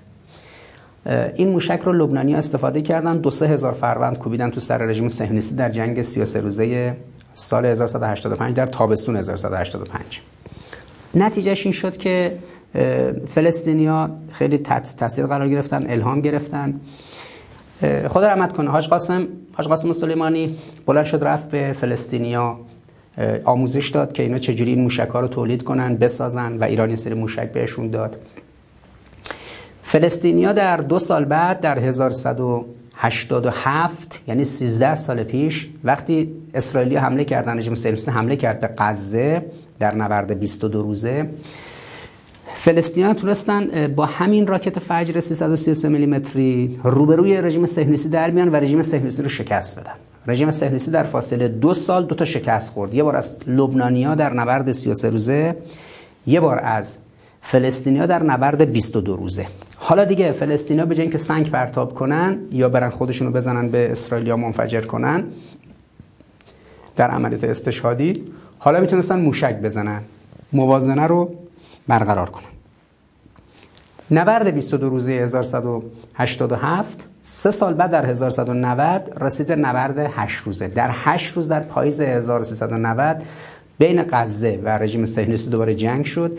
فلسطینا دوباره با موشک تونستن پیروزی رو به دست بیارن و رژیم صهیونیستی رو شکست بدن و عقب نشینی کنه رژیم صهیونیستی. این در 1390 ادامه پیدا کرد. سه سال بعد در 1393 تابستون 1193 زمانی که داعش تقریبا 70 80 درصد سوریه رو گرفته بود و اومده بود 50 درصد عراق رو گرفته بود. همجوری داشت پیشروی می‌کرد به سمت بغداد. اسرائیل از این فرصت استفاده کرد. گفت کل کشورهای اسلامی که الان حواسشون به سوریه و عراق و داعش اونجا هم سوریه رو گرفته سوریه ضعیف شده هم عراق رو تا پشت بغداد رسیده عراق ضعیف شده. لبنانیا و گروه های مقاومت اسلامی لبنان هم که حزب الله لبنان رفته کمک سوریه یا داره میجنگه. ایران هم که حواسش به سوریه است و به عراق و قاسم سلیمانی و نیروی قدس اونجا درگیرن و سرگرمن. خب فرصت خوبیه. من اسرائیل حمله می‌کنم به غزه. غزه رو نابود می‌کنم. فلسطین رو اونجا از بین می‌برم و اونجا رو می‌گیرم. یه جنگی رو شروع کرد اسرائیل یک روز. در اون نبرد یک روزه حماس و جهاد اسلامی حدود چهار هزار فروند راکت و موشک به سراسر فلسطین اشغالی زدن و رژیم صهیونیستی شکست خورد. که مجموعش میشه 112 روز. یعنی یک 22 روز یک 8 روز یک به اصطلاح 51 روز. فلسطینیا 33 روزم. لبنانیا مجموعا 112 روز. رژیم صهیونیستی حالا دیگه با دولت مصر و سوریه طرف نبود. حالا با کنفرانس اسلامی و اتحادیه عرب رو برو نبود. حالا با گروه های چریکی چپگرای نمی‌دونم مارکسیستی مثل گروه های فتح و غیر رو نبود. حالا با اسلام گرایانی رو برو بود که هم شهادت طلب بودن هم موشک می‌زدن. این چهار مرحله انتفاضه انجام شد. از انتفاضه سنگ تا انتفاضه موشک که در دو سه روز پیش فلسطینی موفق شدن موشک های بالستیک امتحان کنن برای اولین بار. یک موشک بالستیک امتحان کردن به نام عیاش. که همون موشک سجیله که 250 کیلومتر برد داره نقطه زنه. و وقتی که اینا حمله کردن به موشک زدن به تلاویو تلاویو فرود، فرودگاهش ناامن شد. پروازهای خارجی منتقل شد به جنوب سرزمین های اشغالی فلسطین. فاصلهش خب خیلی زیاده. فلسطینیات دقیقا زدن توی همون فرودگاه با موشک های بالستیک. خب این خیلی حیرت انگیز بود برای رژیم صهیونیستی. یک موشک دیگه نقطه زن دیگر هم امتحان کردن به نام موشک بدر بدر سه. پس الان دیگه فلسطینیا از مرحله به اصطلاح موشک های قسام. یک راکت سبکی شلیک می‌کردن که خودشون میساختن به اسم موشک راکت گراد. از گراد رسیدن به فجر 33 میلیمتری موشک های قسام در ورژن های مختلف. حالا از موشک های قسام رسیدن به بدر سه و رسیدن به. عیاش. مصطفی عیاش در 1383 شهید شد. یکی از فرماندهان حماس بود. اسرائیلی رژیم صهیونیستی شهیدش کرد. اسم اینو گذاشتن روی این موشک. خب الان سه تا قدرت اصلی چریکی منطقه یعنی حزب الله لبنان حماس جهاد اسلامی در فلسطین و گروه انصار الله یمن در یمن اینها صاحب موشک های بالستیکن. باور می‌کنید؟ به همین سادگی و زیبایی. آمریکایی‌ها میگن همه کشورهای دنیا به ما انگلیس، فرانسه، روسیه و چین وابسته باشن. ما هم با همدیگه میشینیم دور یه میز. ما آمریکایی‌ها و روس‌ها و چینی‌ها و انگلیسی‌ها و فرانسوی‌ها میگیم خب به امارات این اسلحه ها رو بدیم. یه چیزایشو ندیم که بتونن علیه ما استفاده کنن. به پاکستان اینو بدیم به ترکیه اینو بدیم به ژاپن اونو بدیم به کره جنوبی اینو بدیم به این اونو. یه سلاح‌های گرون قیمتی میدن به همه اینا اما دانش فنیش. و قطعات اصلیش و قطعات یدکیش و خیلی چیزای دیگهش دست خود این کشورها میمونه. این کشورها هیچ وقت نمی‌تونن از این سلاح استفاده درست کنن مثل ارتش ایران قبل از انقلاب که همه چیزاش آمریکایی بود و آمریکایی‌ها به عنوان مستشار. اگه نبودن ارتش ایران نمی‌تونست کار کنه. ولی امروز یمنی ها می‌تونن از پس همه این ارتش مجهز با بودجه بسیار وحشتناک 60 میلیارد دلاری بودجه عربستان سعودی بودجه نظامی 60 میلیارد دلار 6 برابر بودجه ایران. همه جور سلاحی هم آمریکا، انگلیس، فرانسه و همه کشورها بهش میدن. شما باور می‌کنید که کشور به اصطلاح عربستان موشک بالستیکش چینیه؟ یه موشک بالستیک چینی داره 1500 کیلومتر برد داره. یعنی از چین اسلحه می‌خره از روسیه اسلحه می‌خره از آمریکا اسلحه می‌خره از فرانسه اسلحه می‌خره. اما یمنی ها با دو تا سلاح شکستش دادن تا حالا. یکی با یه پهپادهایی که می‌سازن خودشون که از ایران یاد گرفتن. ایران نمونه پهپاد داد بهشون هواپیمای بدون سرنشین میفرستن تا عمق خاک عربستان. یه سلاحایی هم داد بهشون همین انواع موشکار ایران داد بهشون اینا شروع کردن ساختن. تو فاصله سه سال یمنی ها تونستن این موشکار خودشون از صفر بسازند خیلی همت یمنی ها بالا بود. در یمنی ها چند تایپ موشک بالستیک می‌سازن. لبنانی هم رسیدن به مرحله خودکفایی. الان انواع موشک های به اصطلاح برد کوتاه و میان برد بالستیک رو می‌سازن. فلسطینیا امسال رو نمایی کردن. یعنی همین درگیری که در طول یک هفته گذشته شروع شده الان رسیدیم به حدود یک هفته انتهای یک هفتهش امشب شما وقتی برید خبرها رو یه رصد کنید می‌بینید که رژیم صهیونیستی یه روزی نگران نبود دیگه. میگفتش جوونه سنگ پرت می‌کنه اینم نهایتا 100 متر. یه کسی با تفنگ رو برش وای میستاد میزدش. اما سرزمین فلسطین اشغال شده همه جایی که رژیم صهیونیستی هستن دیگه جایی نیست که در تیررس موشکای حزب الله لبنان نباشه. جایی نیست که در تیررس موشکای بالستیک حماس و جهاد اسلامی نباشه. امروز موشک عیاش و موشک بدر سه خب وقتی 250 کیلومتر رو زده از محور غزه 250 کیلومتر یعنی پایین و بالای رژیم صهیونیستی تموم شد. رژیم صهیونیستی کلا زیر برن این موشک هست. جایی که آمریکایی‌ها وقتی اول هر کجا وارد میشن اول میگن حق نداره موشک داشته باشه. آلمان رو وقتی گرفتن آمریکایی‌ها بعد از هیتلر اجازه ندادن آلمان موشک الان آلمان اجازه نداره موشک بالستیک داشته باشه. نه بسازه نه از کشور دیگه ای وارد کنه. کره جنوبی حق نداره موشک بالستیک داشته باشه. ژاپن حق نداره موشک بالستیک داشته باشه. کشورهایی که تحت اشغال آمریکا هستن. عراق که خودش موشک بالستیک داشت زمان صدام حق نداره موشک بالستیک داشته باشه. افغانستان حق نداره موشک بالستیک داشته باشه. اما ببینید حزب الله لبنان، حماس، جهاد اسلامی و انصار الله یمن این چهار تا گروه امروز موشک های بالستیک دارن و قدرت های اصلی کشورشون محسوب میشن. حالا متوجه میشه چرا آمریکا اینقدر رو موشک ایران حساسیت داره. که چرا ایران موشک داره. موشکاتو باید بدی. خب نمی‌دونه که گروه های طرفدار ایران اونا خودشون موشک بومی دارن. اونا اونجوری دارن امنیتشون رو برقرار می‌کنن. ایران که یک کشور عظیمه که بعد به نحو اولا نیاز به موشک های بالستیک داره. پس انتفاضه چهارمین مر... به اصطلاح گروه های اسلامی چهارمین مرحله از مقاومت در فلسطین بودن. اول دولت های عربی اومدن از فلسطین دفاع کنن. دوم خود فلسطینا گروه های چریکی چپگرا رو انداختن. نشد. سوم اتحادیه عرب و سازمان کنفرانس اسلامی به وجود اومد. با گفتگو و مذاکره و دیپلماسی هیچ کاری حل نشد. مردم لبنان رفتن سراغ مردم فلسطین رفتن سراغ اسلام و مقاومت اسلامی رو رو انداختن چهارمین حالت.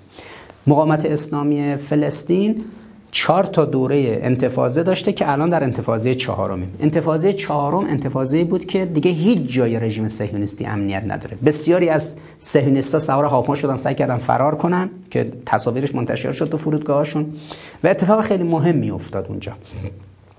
اون اتفاق مهم هم این بود که به اصطلاح 4 میلیون نفر از این جمعیت 8 9 میلیون نفری مناطق رژیم صهیونیستی رفتن توی پناهگاه ها یعنی برای اولین بار یک درگیری به وجود اومد بین فلسطینی ها و رژیم صهیونیستی که رژیم صهیونیستی عمده شهرونداش نصف جمعیتش رو مجبور شد بفرسته تو پناهگاه ها چون دیگه هیچ جای فلسطین امن نبود.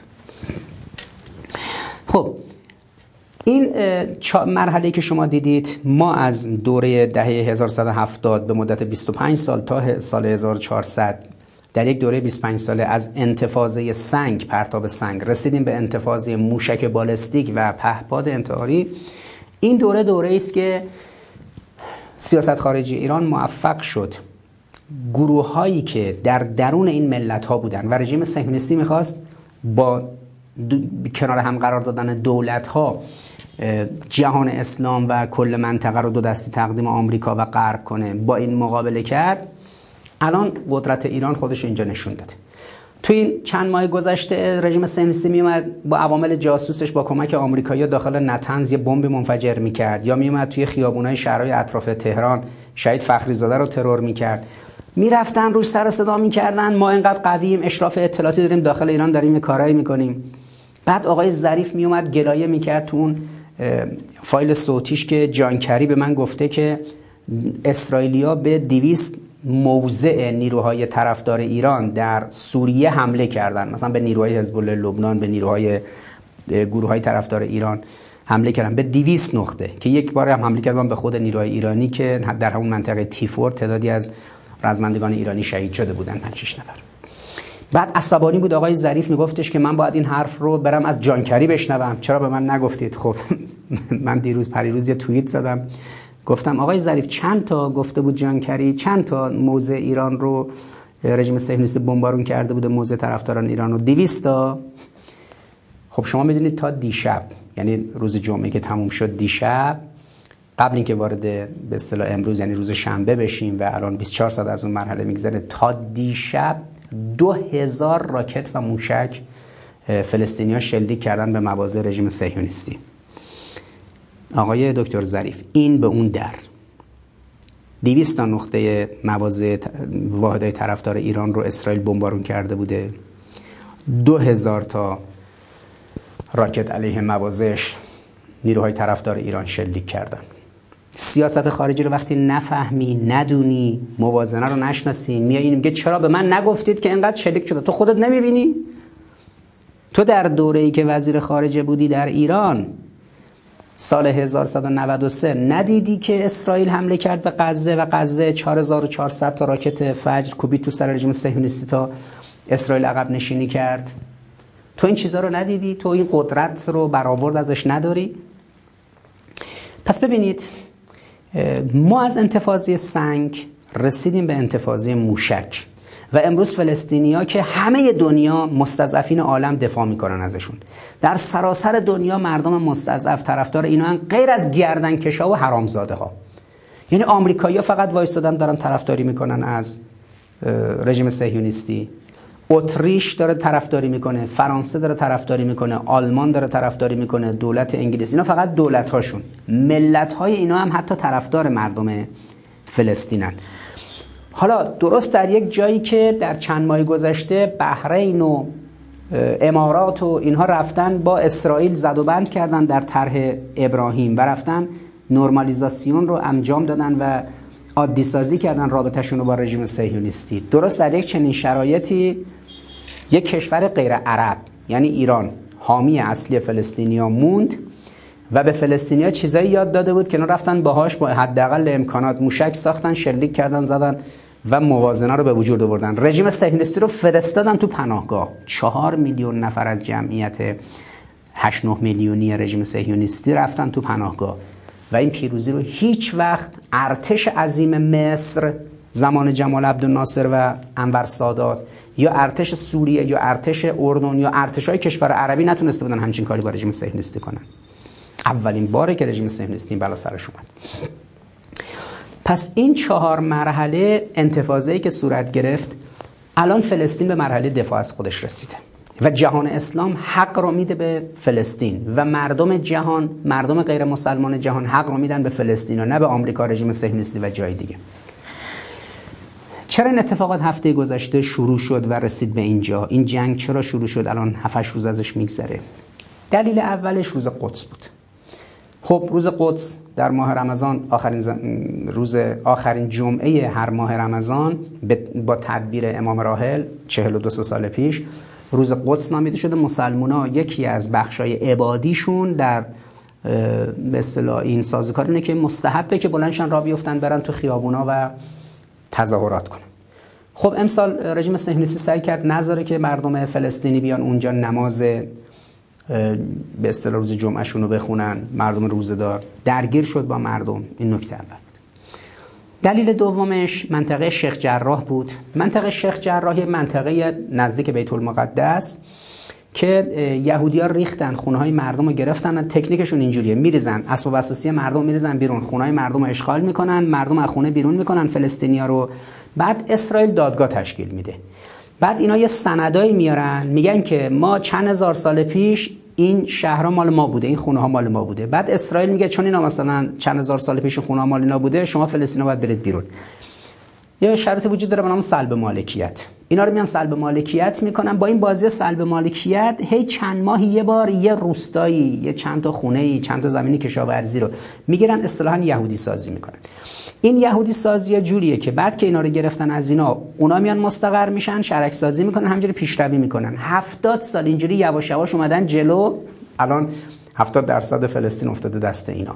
یعنی آروم آروم با سلب مالکیت این مردم میان اون مناطق رو می‌گیرن. پس دلیل دومش وقایع شیخ جراح بود که دیگه مردم کوتاه نیومدن. مردم وایسادن رو مقابله کردن. نتیجهش این شد که اسرائیلیا زدن چند نفر از مردم رو شهید کردن. بین مردم و مردم کشورهای مردم فلسطین مسلمونا و رژیم صهیونیستی درگیری به وجود اومد شد جنگ. دلیل سومش همین به اصطلاح روز نکبت. روز نکبت روزیه که سال روز تشکیل رژیم صهیونیستیه.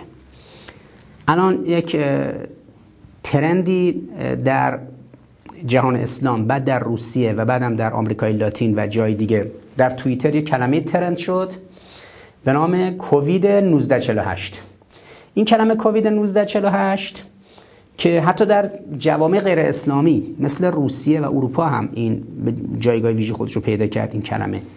کووید 1948 1948 همون زمانی بوده که رژیم صهیونیستی رو موجودیتش رو اعلام کردن. این کووید 1948 در واقع عملا استعاره از اینه که مثل کووید مثل همین ویروس کرونا که میاد همجوری شیوع پیدا می‌کنه فراگیره میاد ریه ها رو می‌گیره و بدن رو نابود می‌کنه رژیم صهیونیستی هم اومده فلسطین رو گرفته و این بلا رو به وجود آورده. سر اینا کووید 1948 خیلی ترند عجیبی شد. یعنی عجیب ترند شد و عجیب تاثیر خودش رو در طول 4 5 روز گذشته گذاشت. روز نکبت همین ایام که در ماه می هر سال فلسطینی اسرائیلیات جشن می‌گیرن و فلسطینیا ناراحت میشن و اسمش گذاشتن یوم نکبت روز نکبت. یه عاملش هم این بود. پس سه تا عامل موجب شد هفته گذشته این جنگ شروع شد. عامل اول ماجرای شیخ جراح بود منطقه شیخ جراح. عامل دوم روز قدس بود و عامل سوم هم همین ایام روز نکبت بود یا روز اشغال فلسطین و تشکیل دولت رژیم صهیونیستی خب این اتفاقات افتاده الان فلسطینیا در طول 7 روز تونستن موشک بالستیک رو کنن پهپادهای انتحاریشون رو رو کنن. هیچ جای رژیم صهیونیستی امنیت و آرامش نداشته و خسارت عظیم اقتصادی به رژیم صهیونیستی وارد شد. صهیونیستا ریختن توی غزه و تا تونستن بمبارون کردن. تعداد زیادی از مردم بیگناه اونجا کشته شدن با بمبای فسفوری. دیوانوار و وحشی شروع کرد مردم رو بمبارون کردن. و خیانت کشورهای عربی خیانت عربستان خیانت امارات خیانت قطر خیانت بحرین به خصوص امارات که بلند شد رفت با اینا بست و با اسرائیلیا زد و بند کرد. همه این موارد قلب سیاست خارجی ایرانه و نشون داد ایران تصمیمش درست بوده دفاع از مظلومین. خب در دکترین سیاست خارجی ایران فلسطین جایگاه مرکزی داره. فلسطینی که یه روزی به اصطلاح با کنفرانس اسلامی می‌خواستن مشکلش حل کنن با مذاکره. یه روزی با گروه های چریکی چپگرایی که برن هواپیما رو بایی کنن و کارهای تروریستی کنن می‌خواستن فلسطین رو نجات بدن رسیده به جایی که مثل یک ارتش میجنگن. انگار دو تا کشور دو تا ارتش دارن کاملا با هم میجنگن. موشک شلیک می‌کنن اون بمبارون می‌کنه. خیلی قشنگ خیلی منطقی. مثل نیروهای انصارالله یمن. یه گروهی که الان کاملا مثل یک ارتش داره عمل می‌کنه. مثل حزب الله لبنان که کاملا مثل یک ارتش از کشور خودش دفاع می‌کنه از لبنان. این شاهکار جمهوری اسلامی بود که تونست ملت ها رو به جای برسونه که خودشون باور کنن که می‌تونن مبتنی بر اسلام از موضع خودشون دفاع کنن. حالا چه هشت شعبی در عراق چه انصارالله در یمن چه جهاد اسلامی و حماس در فلسطین چه حزب الله در لبنان. همطوری که خود ایران مبتنی بر اسلام تونست کشور ایران رو 42 سال از گزند هر کدوم از این تهدیدها حفظ کنه. در دکترین سیاست خارجی جمهوری اسلامی پس مسئله فلسطین یک اصل اساسیه. ما فلسطین رو وقتی در سیاست خارجی ایران به عنوان هسته مرکزی و محوری قرار میدیم چه دلیلی داره؟ دلیل اولمون همونه که ما طرفدار مظلومیم و دشمن ظالم ظالم میشه اسرائیل و آمریکا مظلوم میشه فلسطینیا. حالا همین وضعیت در جاهای دیگه هم که باشه مثل کشمیر باز همین وضعیت رو داریم. مثل مردم در آمریکای لاتین مردم در آفریقا مردم در افغانستان مردم در چین ایغورها و جای دیگه. ایران همین وضعیت رو همه جا داره. حالا نکته. نکته اینه که فلسطین وقتی محور چند تا نکته چند تا گزاره کلیدی داره. گزاره کلیدیش اینه که وقتی سیاست خارجی ما به اصطلاح سیاست خارجی قدس محوره فلسطین محوره. اولا نگاه ما به دفاع از مظلوم و مقابله با ظالم. خب این که نگاه اعتقادی. در منافع ملی در منافع ملی سیاست خارجی منافع ملی محور چی؟ سیاست خارجی سعی می‌کنه بره رو مشترکات کار کنه. یعنی یه دیپلمات سعی می‌کنه بره رو مشترکات کار کنه نه رو تقابل. ها خیلی خوب. اگر مشترکات مطرحه چه چیزی در همه جهان اسلام مشترکه؟ الان یک میلیارد و 800 میلیون نفر مسلمان نزدیک دو میلیارد نفر. یک میلیارد و 800 میلیون نفر مسلمان در روی کره زمین وجود داره در 100 تا کشور 104 تا کشور 103 تا کشور. که از این 103 تا کشور 52 تاش کلا کشورهای اسلامی نامیده میشن. حالا در یک کشورهایی که کشورهای اسلامی نیستن جمعیت مسلمان ها زیاده. مثلا در آلمان 6 میلیون مسلمان وجود داره. خب 6 میلیون مسلمان آلمان چند برابر جمعیت بحرین و امارات و کویت؟ یک کشور اسلامی داریم به نام کویت داریم به نام امارات یا قطر یا بحرین. اینا جمعیت همشون با هم اندازه جمعیت مسلمان ها در فرانسه نیست در آلمان نیست. ولی اونا کشور اسلامی نیستن. مجموعا ما در 103 تا کشور حدود یک میلیارد و 800 میلیون مسلمان داریم.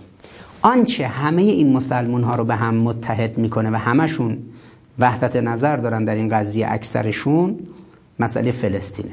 پس اگر یک سیاست خارجی دایانه ای باشه که طرفداری کنه از فلسطین این سیاست خارجی وقتی قلبش حمایت از فلسطینی یعنی یک میلیارد و 800 میلیون از جمعیت کره زمین این حرف قبول دارن. حالا بگیریم از این یک میلیارد و 800 میلیون 300 میلیون نفرش هم خائنان در اون تمدنی باشن مثل این اصلاح طلبا داخل ایران که اعتقادی ندارن میگن باید فلسطین رو داد رفت. همین صادق زیبا کلام که میگه ما باید اسرائیل به رسمیت بشناسیم. یا مثل دولت امارات. این 300, 300 میلیون نفر هم بذارید کنار یک میلیارد و 500 میلیون نفر از جمعیت 7 میلیارد نفری کره زمین. این از بیش از یک پنجم کره زمین. شما یه سیاست خارجی رو مبنا قرار دادید که یک پنجم جمعیت کره زمین طرفدار کار شماست. پس عامل وحدت آفرینه. میرزا در پدیده به نام پیمان های بین المللی دنبال وحدت میگردن دیپلمات ها حالا یک در دیپلماسی عمومی شما بین ملت ها وقتی یه چیزی واحده یه میلیارد و 500 میلیون نفر میگن آقا جان فلسطین فقط مسلمان ها. حالا بیرون جهان اسلام بسیاری از مردم طرفدار فلسطینن. مثلا آمریکای لاتینیا آفریقایی یا در آسیا یا جاهای دیگه.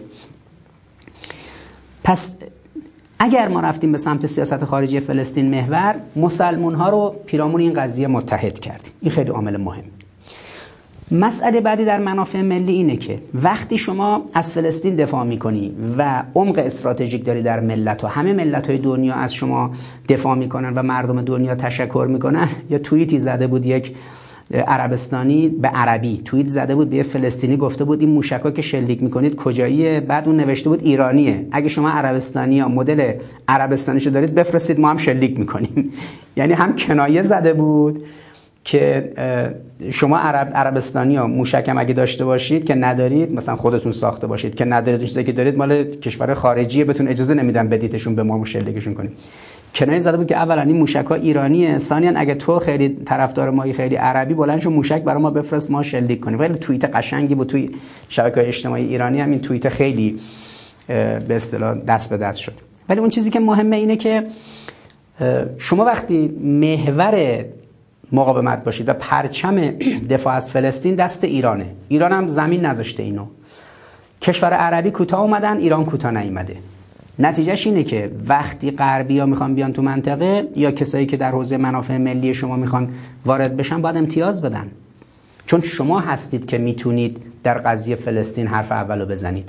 کما اینکه الان عربستان وقتی درگیر جنگ با کشور همسایش رفته کشور همسایش رو اشغال کرده کشور یمن رو میشینه با جواد ظریف پای میز مذاکره میشینه با دیپلمات های ایرانی پای میز مذاکره. به دیپلمات ایرانی چی میگه؟ اونجوری که رسانه خارجی منتشر کردن در اون مذاکرات عربستان با ایرانیا در کشور عراق کشور سالس عربستانی گفته بودن تو رو خدا به این یمنیا بگید بیشتر از این به ما حمله نکنن. می‌گفتن که طرف ایرانی هم گفته که تو هم در این قضیه فروش نفت مثلا به ما کمک کن. ببینید منافع ملی دیگه. این حرف بی ربطی که ظریف می‌زد که نمی‌دونم میدان به من کمک نمی‌کنه. تو رفتی اونجا میگی آقا ما دولت اصلا روحانی هستیم می‌خوایم نفت بفروشیم. اگه می‌خوایم نفت بفروشیم تو عربستان کمک کن تحصیلات ایجاد کن. عربستان گفته که شما رو به خدا کمک کنید که این یمنی ها اینقدر نزنن تو سر ما. اینقدر موشک به شهرهای ما نزنن. اینقدر پهباد به پالشگاه نفتی ما نزنن. یعنی اگر شما این قابلیت رو توی یمن نداشته باشی از یمنی ها دفاع نکنی که عربستان نمیاد بشینه پای میز مذاکره با شما که شما بهش بگی نمی‌دونم در فروش نفت کمک ما کن. وقتی شما در لبنان قدرت داری در سوریه قدرت داری در عراق قدرت داری در فلسطین قدرت داری داری کمک می‌کنی اون ملت ها از چنگ ظالمان و مستکبران نجات پیدا کنن. حالا کشورهای دیگه وقتی می‌خوان بیان با شما سر منافع ملی شما مباحثه کنن شما یه اهرام فشار تو آستین داری. اونا از این قضیه طبیعتا نگرانن. این میشه یک سیاست خارجی کاملا کارآمد. پس فلسطین عمق استراتژیکه. همه مسلمان ها روش وحدت دارن و نکته مهمترش اینه که شما با فلسطین وقتی کار می‌کنی تو سیاست خارجی می‌تونی به قول معروف قدرت چانه زنیت رو ببری بالا. آمریکایی‌ها برای اینکه اینو خونسا کنن چه کار کردن؟ آمریکایی‌ها اومدن گفتن که خب ما در کشورهای منطقه فشار میاریم که ایران از منطقه بره بیرون. این برجام سه که می‌گفتن برجام یک هسته‌ای بود برجام دو موشکی بود برجام سه منطقه‌ای بود. قاسم سلیمانی و نیرو قدس بره بیرون از منطقه. کاری به سوریه نداشته باشید تا ما بتونیم سوریه رو نابود کنیم. ما آمریکایی‌ها و اروپایی‌ها. کاری به لبنان و فلسطین نداشته باشید تا اسرائیل بتونه پیشروی کنه طرح از نیل تا فراتش رو محقق کنه. کاری به یمن نداشته باشید تا عربستان بره یمن رو بگیره همینجوری نابود کنه بره جلو. خب ایران هم کوتاه نمیاد دیگه. همه اینا گفته بودن. آمریکا گفته بود ایران باید براندازی بشه. سعود... سعودی گفته بود جنگ رو میکشونه به داخل خاک ایران. رژیم سهیونیستی گفته بود ایران رو نابود می‌کنه. همه اینا که گفته بودن ایران به که اجازه بده خودش نابود بشه بلند شد امکانات رو داد به اینا. اینها تونستن تهدید رو از ایران دور کنن. الان 85 میلیون ایرانی در آرامش و امنیت زندگی می‌کنن. اگر در ناامترین نقطه کره زمین انسان ایرانی داره راحت زندگی می‌کنه بابت اینه که ایران هوشمندانه جنگ رو دور کرده از هیته خودش. سوریه نیاز به کمک داشته به اون کمک کرده تا اون بتونه تروریستای داعش رو دور کنه. لبنانی نیاز داشته اسرائیل اومده جنوب لبنان رو اشغال کرده اسرائیل بیرون کنه به لبنانی کمک کرده. فلسطینی نیاز داشته از سرزمینش دفاع کنه و اسرائیل رو بریزه بیرون به فلسطینی کمک کرده. یمنیه نیروی متجاوز اشغالگری به نام عربستان سعودی و امارات اومدن کشورش رو گرفتن. برای اینکه اونا رو بریزه بیرون ایرانیه بهشون کمک کرده. تعارف که نداریم. رهبری گفتش که رسما علنا گفت. گفت ما هر کجا مقابله با رژیم صهیونیستی باشه ما اونجا هستیم کتمان هم نمی کنیم و روبروی این قضیه میستیم چون اسرائیل نامشروع غلط کرده اومده کشور اسلامی رو گرفته غلط کرده. نقشش پرچمش اینه که از نیل تا فرات می‌خواد از مصر تا عراق رو بگیره. جلو این زیاده خواهی و گردن کلفتی و قلدری رژیم صهیونیستی و بعدم حامیانش یعنی آمریکا و انگلیس و اروپا باید ایستاد ما ایستادیم. و این سیاست خارجی که بتونه این رو مبنا قرار بده می‌تونه برای زندگی مردم هم مؤثر باشه. خب سوال این بوده همیشه که آقا اگر این سیاست خارجی رو ایران جلو می‌بره آیا ایرانیا می‌خوان مثلا 8 9 میلیون یهودی از بین بره وقتی رهبر ایران میگه که اسرائیل 25 سال آینده رو نمی‌بینه؟ یا ایرانیا میگن اسرائیل باید از بین بره. یعنی چی؟ شما می‌خواد 8 9 میلیون نفر کشته بشه؟ نه. طرح صریح جمهوری اسلامی دو تا پرده داره. اولا اونایی که اومدن از جای دیگه یهودی اومدن برگردن به یه سرزمین دیگه ای ثانیا خود ساکنان عرب منطقه شامل یهودی های فلسطین مسیحی های فلسطین و مسلمان های فلسطین که بومی های اونجا هستن. اینا رفراندوم برگزار کنن یک دولت مشترک دولت آشتی ملی سرکار بیرن دولت مشترک. اما این چند میلیون نفری که از جای دیگه آوردن که اینا مربوط به فلسطین نبودن اینا برن. کجا؟ ما اینو بررسی کردیم. تقریبا الان 20 ساله که بارها این رو مطرح کردیم. طرحی که کلیتش طرح اساسی نظام جمهوری اسلامی است. در همایشی هم که در 1185 86 15 سال پیش در ترکیه بود. این طرح اونجا در بین سران مناطق مختلف و رهبران گروه ها و جناهای سیاسی جهان اسلام که جمع شده بودن در ترکیه در آنکارا کاملا به بحث گذاشته شد. این نقشه ها برای اونجا تهیه شده بود. من یکی دو بار در برنامه های تلویزیونی اینا رو کاملا توضیح دادم. به اصطلاح در رسانه ها منتشر شد. با حاخام های یهودی که از اروپا آمده بودن در یک همایشی در 1186 14 سال پیش در دانشگاه تهران. این طرح رو کلا بررسی کردیم. به عنوان پیشنهاد رسمی ما که باید اینها در واقع منتقل بشن. رژیم سهیونیستی و چیزی به نام اسرائیل از منطقه منتقل بشه به یه جای دیگه دنیا. حامیان رژیم صهیونیستی رو گذاشتیم مبنا. همینه که الان در همین درگیری یه هفته گذشته از اسرائیل حمایت کردن ویژه. ما گفتیم خب اندازه همین سرزمین فعلی فلسطین یه سرزمین در خاک پهناور آمریکا که اندازه قاره است آمریکا. یه سرزمین اندازه فلسطین بدیم به اسرائیلیا یهودیا منتقل بشن اونجا. منطقه اولی که پیشنهاد شد بین شهر نیویورک تا به اصطلاح شهر بوستون در اون منطقه فیلادلفیا شمال شرق ایالات متحده. یه منطقه به اصطلاح اندازه خود سرزمین امروز رژیم صهیونیستی. و این هیچ جایی هم نمی‌گیره خیلی هم جای آمریکا رو تنگ نمی‌کنه. آمریکایی‌ها که اینقدر اسرائیل رو دوست دارن خب ببرنشون اونجا ازشون حفاظت کنن ضمن آیپک همین لابی بزرگ یهودی داخل آمریکا هم بودجه امکاناتش رو داره اینا رو اونجا مستقر کنه. حالی که مسئله انتقال بودجه رو توضیح میدم. منطقه دومی که پیشنهاد کردیم در آلاسکای آمریکا بود. آمریکای سرزمینی داره یه بخشی از آمریکا به نام آلاسکا که در به اصطلاح منتها علیه غربی خاک کانادا است. پیشنهاد بعدی این بود که کلا آلاسکا رو آمریکایی‌ها واگذار کنن به به اصطلاح این یهودی ها یهودی ها رو منتقل کنن اونجا. اینا که 8 میلیون نفر که بیشتر نیستن.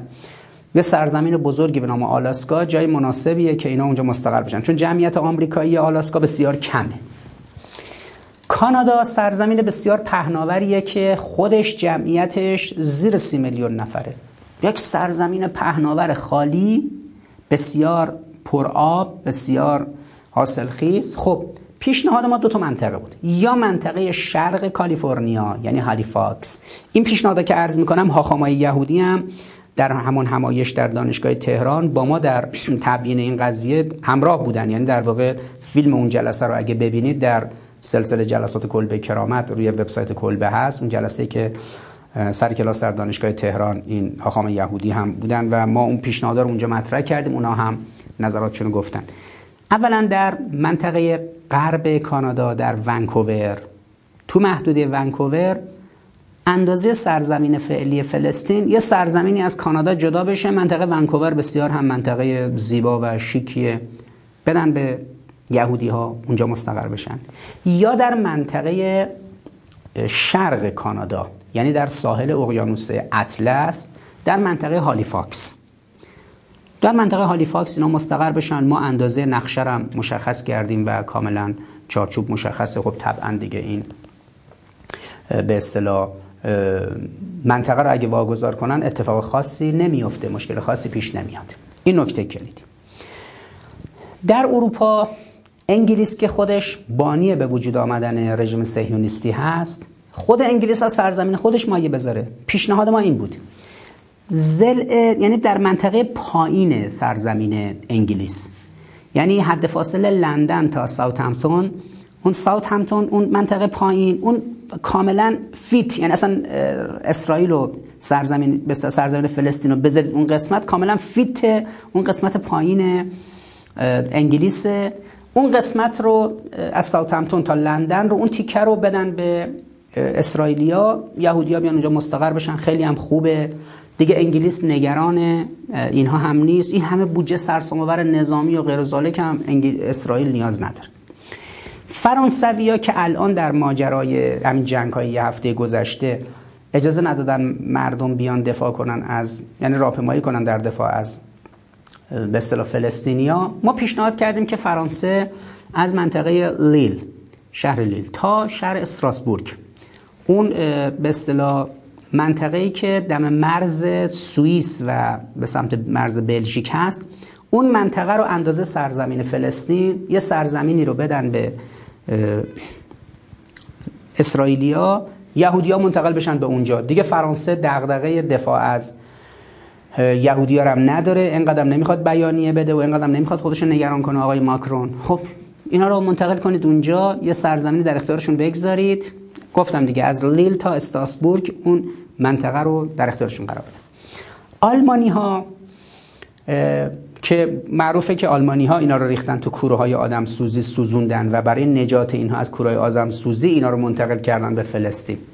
پیشنهاد ما پایین به اصطلاح اون منطقه فرانکفورت بود. اون کاملا جنوب آلمان. در جنوب آلمان یه قطعه سرزمین آلمان خیلی هم کمه که میشه کلا اندازه سرزمین فلسطین به اسرائیلیا داده بشه یهودیا اونجا منتقل بشن. اون مرز آلمان با به اصطلاح همین کشور سوئیس و اون مناطق جنوبیش سوئیس و اتریش و اینها اون منطقه باشه که خب ما پیشنهادیم که دادیم این بود. هاخام های یهودی که از اروپا آمده بودن پیشنهادشون این بود که نه ما در آلمان منطقه‌ای که مناسب ماست منطقه شرق آلمانه بین آلمان و لهستان. و اون منطقه بین آلمان و به اصطلاح اروپای شرقی اون منطقه رو به ما اختصاص بدید. و این بحثی است که در همون برنامه‌ای که در دانشگاه تهران در اون کنفرانس بود پیشنهاد خود حاخام های یهودی بود که آقا اونجا رو به ما بدید. یعنی ما نظرمون این بود که جنوب آلمان واگذار بشه خانم مرکل الان عصبانی نباشه بگه آقا 6 میلیون جمعیت مسلمون داخل آلمان بلند نشن تظاهرات کنن در دفاع از فلسطینیا. قدغن آزادی بیان معنی نداره. اینجا دیگه اصلا کسی حق نداره نظراتش رو بگه.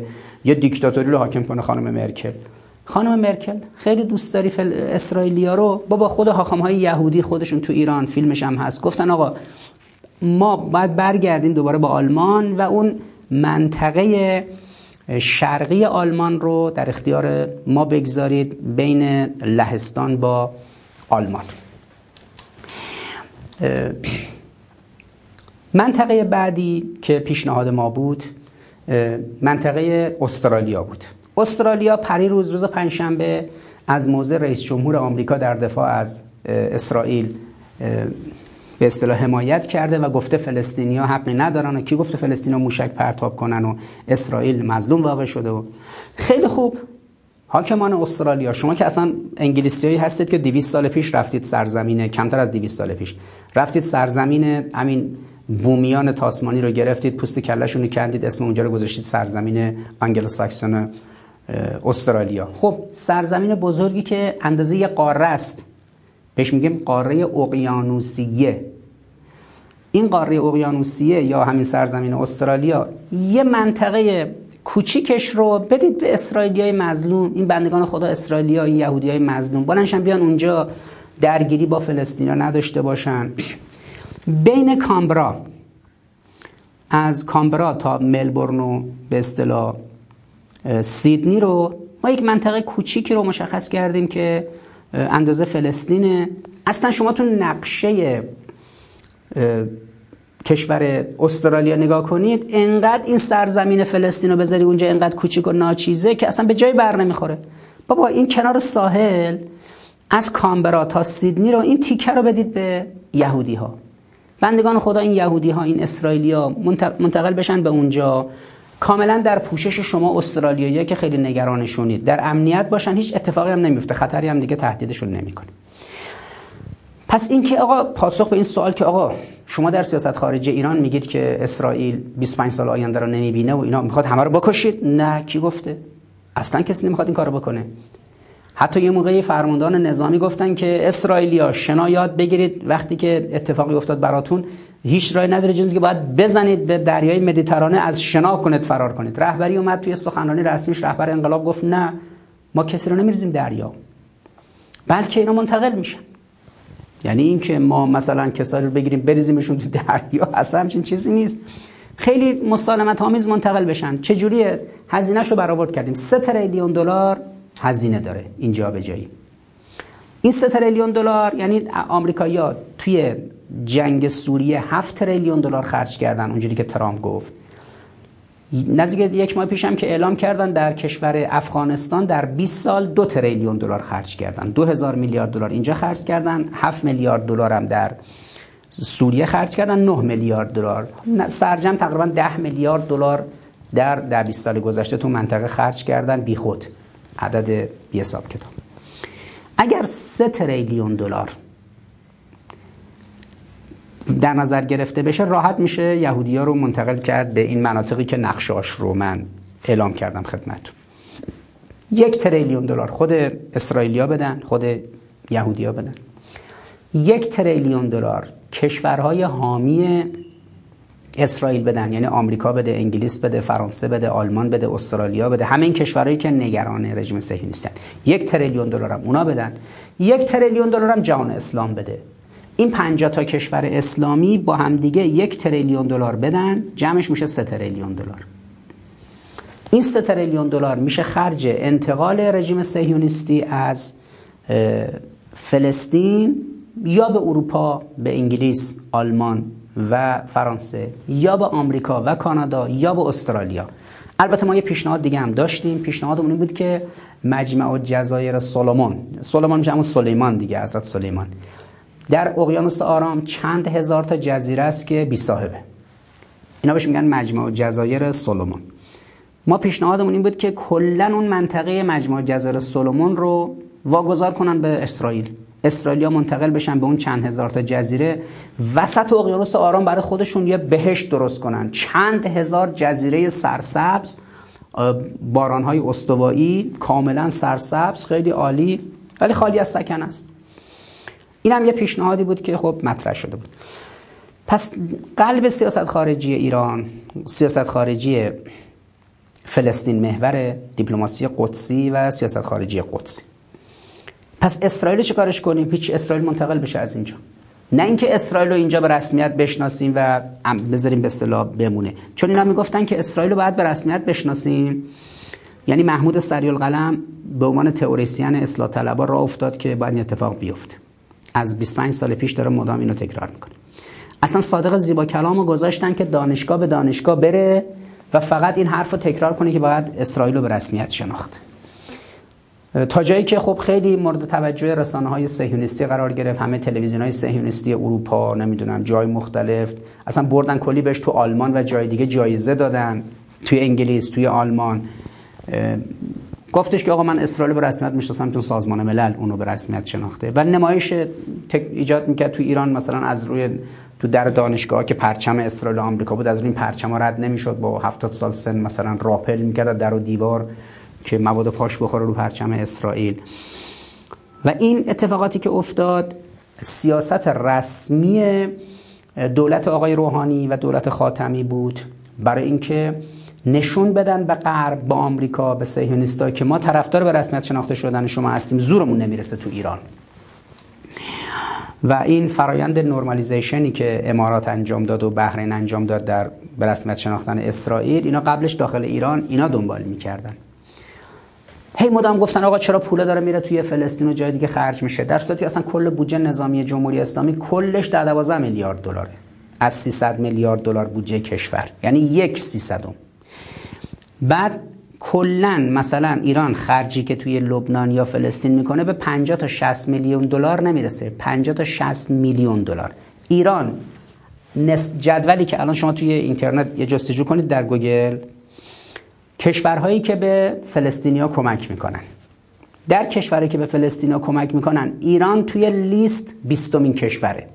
یعنی کمک عربستان کمک امارات کمک قطر کمک مصر کمک کشور دیگر حساب کنید. کمک آمریکا.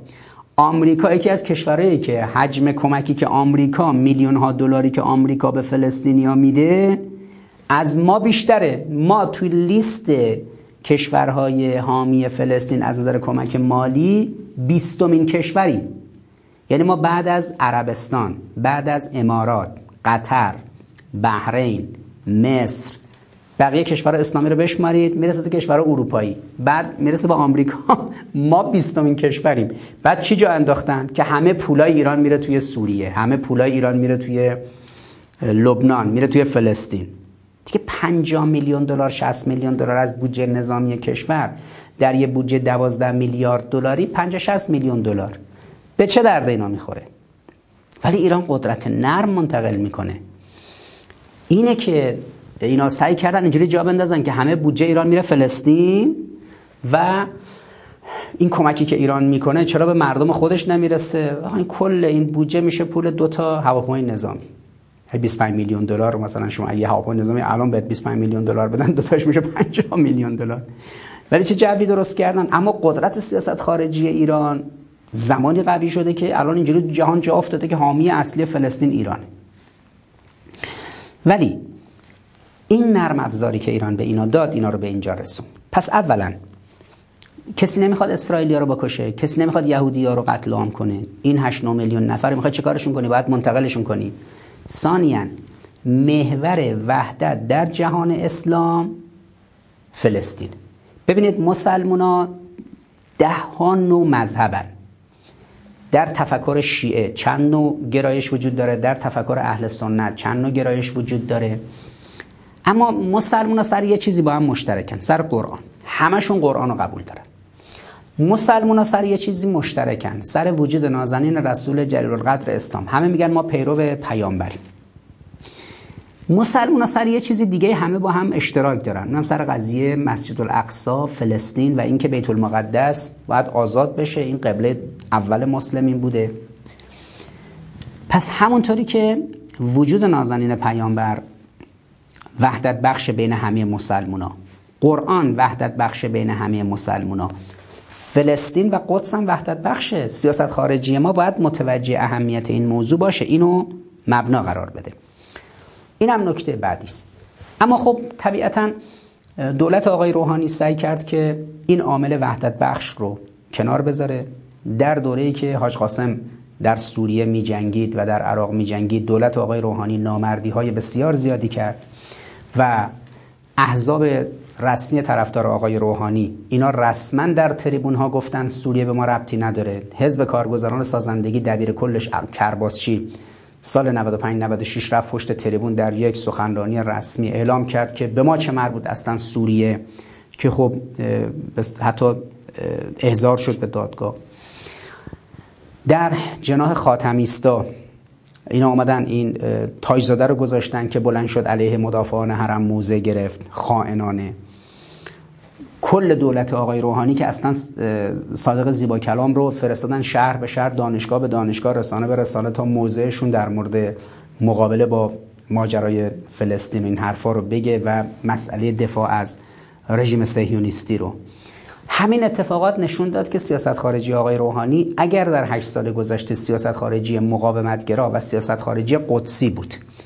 یعنی سیاست خارجی قدسی و دیپلماسی قدسی رو مبنا قرار می‌داد خیلی وضعیتش بهتر بود. الان پیروزی بر داعش در منطقه. به نام دولت آقای روحانی بود. الان به نام آقای دولت روحانی نیست. به نام جمهوری اسلامی هست. به نام حاج قاسم سلیمانی و شخص مقام معظم رهبری و ملت ایران هست. اما همه می‌دونن که دولت آقای روحانی مخالف بود. احزاب طرفدار آقای روحانی مخالف بودن. تئوریسین های اصلاح طلب مخالف بودن. اخیرا معلوم شده خود آقای ظریف هم مخالف بوده در اون به اصطلاح فایل صوتیش که اومده بیرون. پس پیروزی بر داعش هیچ ربطی به دولت آقای روحانی و جناح لیبرال نداره. اما اگر آقای روحانی خوب می اومد از این قضیه دفاع می‌کرد و حمایت می‌کرد بهرش هم می‌برد. چجوری؟ بعد از اینکه داعش شکست خورد سال بعدش آقای روحانی بلند شد رفت. سال 96 داعش شکست خورد. 97 آقای روحانی بلند شد رفت کشور عراق. قرارداد 14 میلیارد دلاری بست. یه قرارداد مشترک بین ایران و عراق 14 میلیارد دلار مراوداتی که دولت ایران کالا صادر کنه اونجا. خیلی خوب. برق صادر کنه نمی‌دونم کالا صادر کنه هر چیز دیگه. خب اگه عراق تحت تحت سلطه داعش بود و نمی‌تونست به اصطلاح آرامش نداشت هنوز آرام نشده بود شکست نخورده بود داعش اونجا. چجوری آقای روحانی می‌تونست بره تو دولتش 14 میلیارد دلار قرارداد ببنده با کشور عراق؟ یا سوریه؟ آقا شما پولا رو بردید سوریه. کسی پول نبرده سوریه. هزینه که در سوریه شده سوریه‌ای ها الان بعد از اینکه کشورشون داره آروم شد طبق قراردادی که با ایران داشتن میزان خرجی که ایران اونجا انجام داده خرج نظامی اینا معدن فسفاتشون رو در اختیار ایران گذاشتن که ایران برداشت کنه از اون. و به جای خرج جنگ.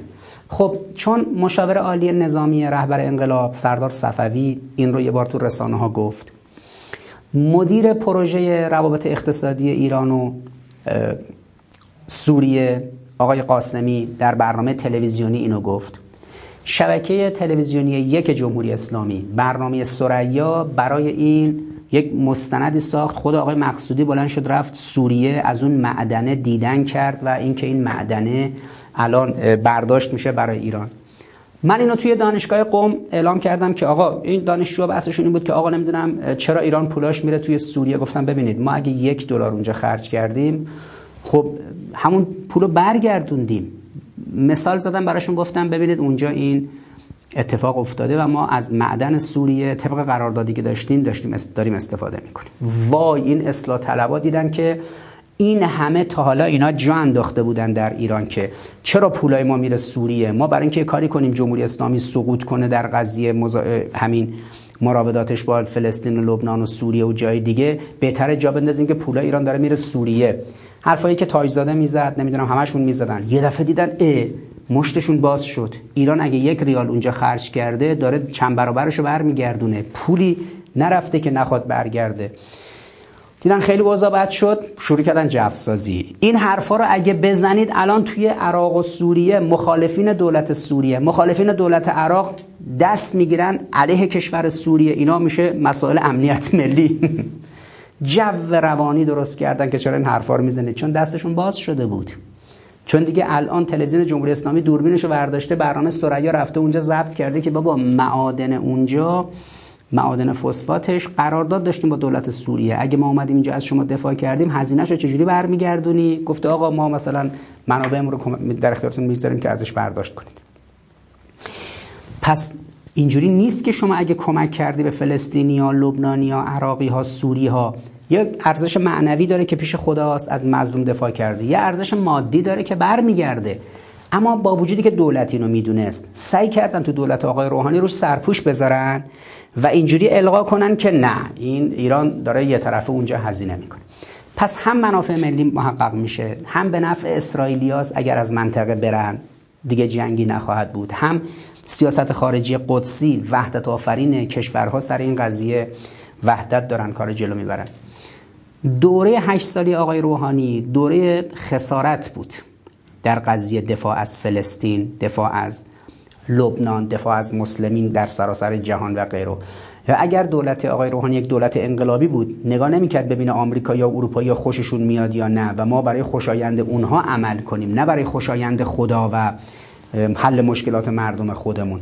به بهانه حل مشکلات مردم خودمون سعی کردیم دست از روحیه انقلابی و نگاه به خدا و اینا برداریم. کاری هم به مستضعفین عالم نداشته باشیم چون موبلندای چشمابی توی آمریکا و اروپا بعدشون میومد خدا هم اینجوری بیاعتبار کرد آقای ظریف و آقای روحانی و دولتش و این احزاب اصلاح طلب که الان بین مردم ذره آبرو ندارن.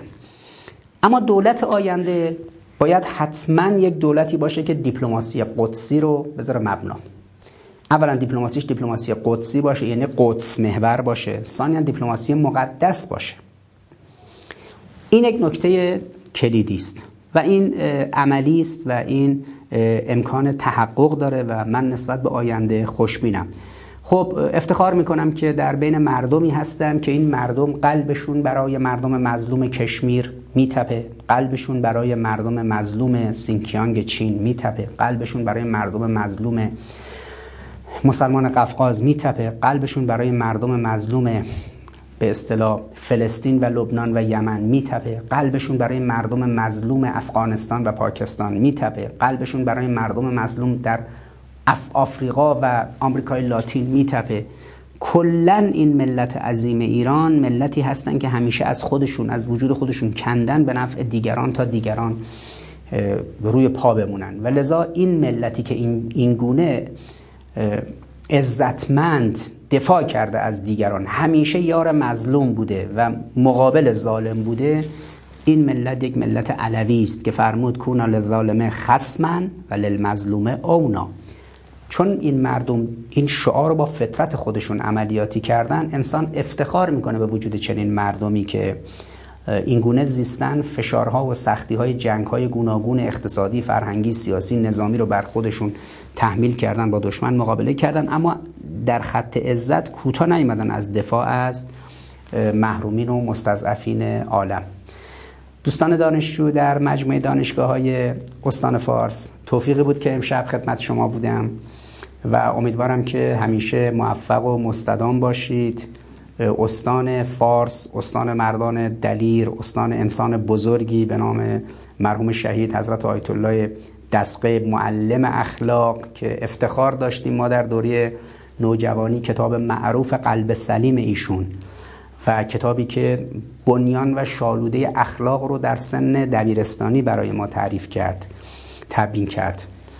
ما همیشه شیراز رو به شهید دستقیب می‌شناسیم به حافظ و سعدی می‌شناسیم شیخ عجل سعدی و لسان الغیب حافظ رحمت الله علیه به احمد ابن موسا علیه السلام برادر بزرگوار امام رضا علیه السلام می‌شناسیم و به انسان بزرگی مثل شهید دریادار عبدالله رودکی که من افتخار داشتم یه مدتی در نیروی دریایی با ایشون همکار بودم و خب طبیعتا اهمیت این نکته که استان فارس استان فرهنگ، هنر، ادبیات، دین و انسانهای بزرگی است که در عرصه دفاع هم خوش درخشیدن.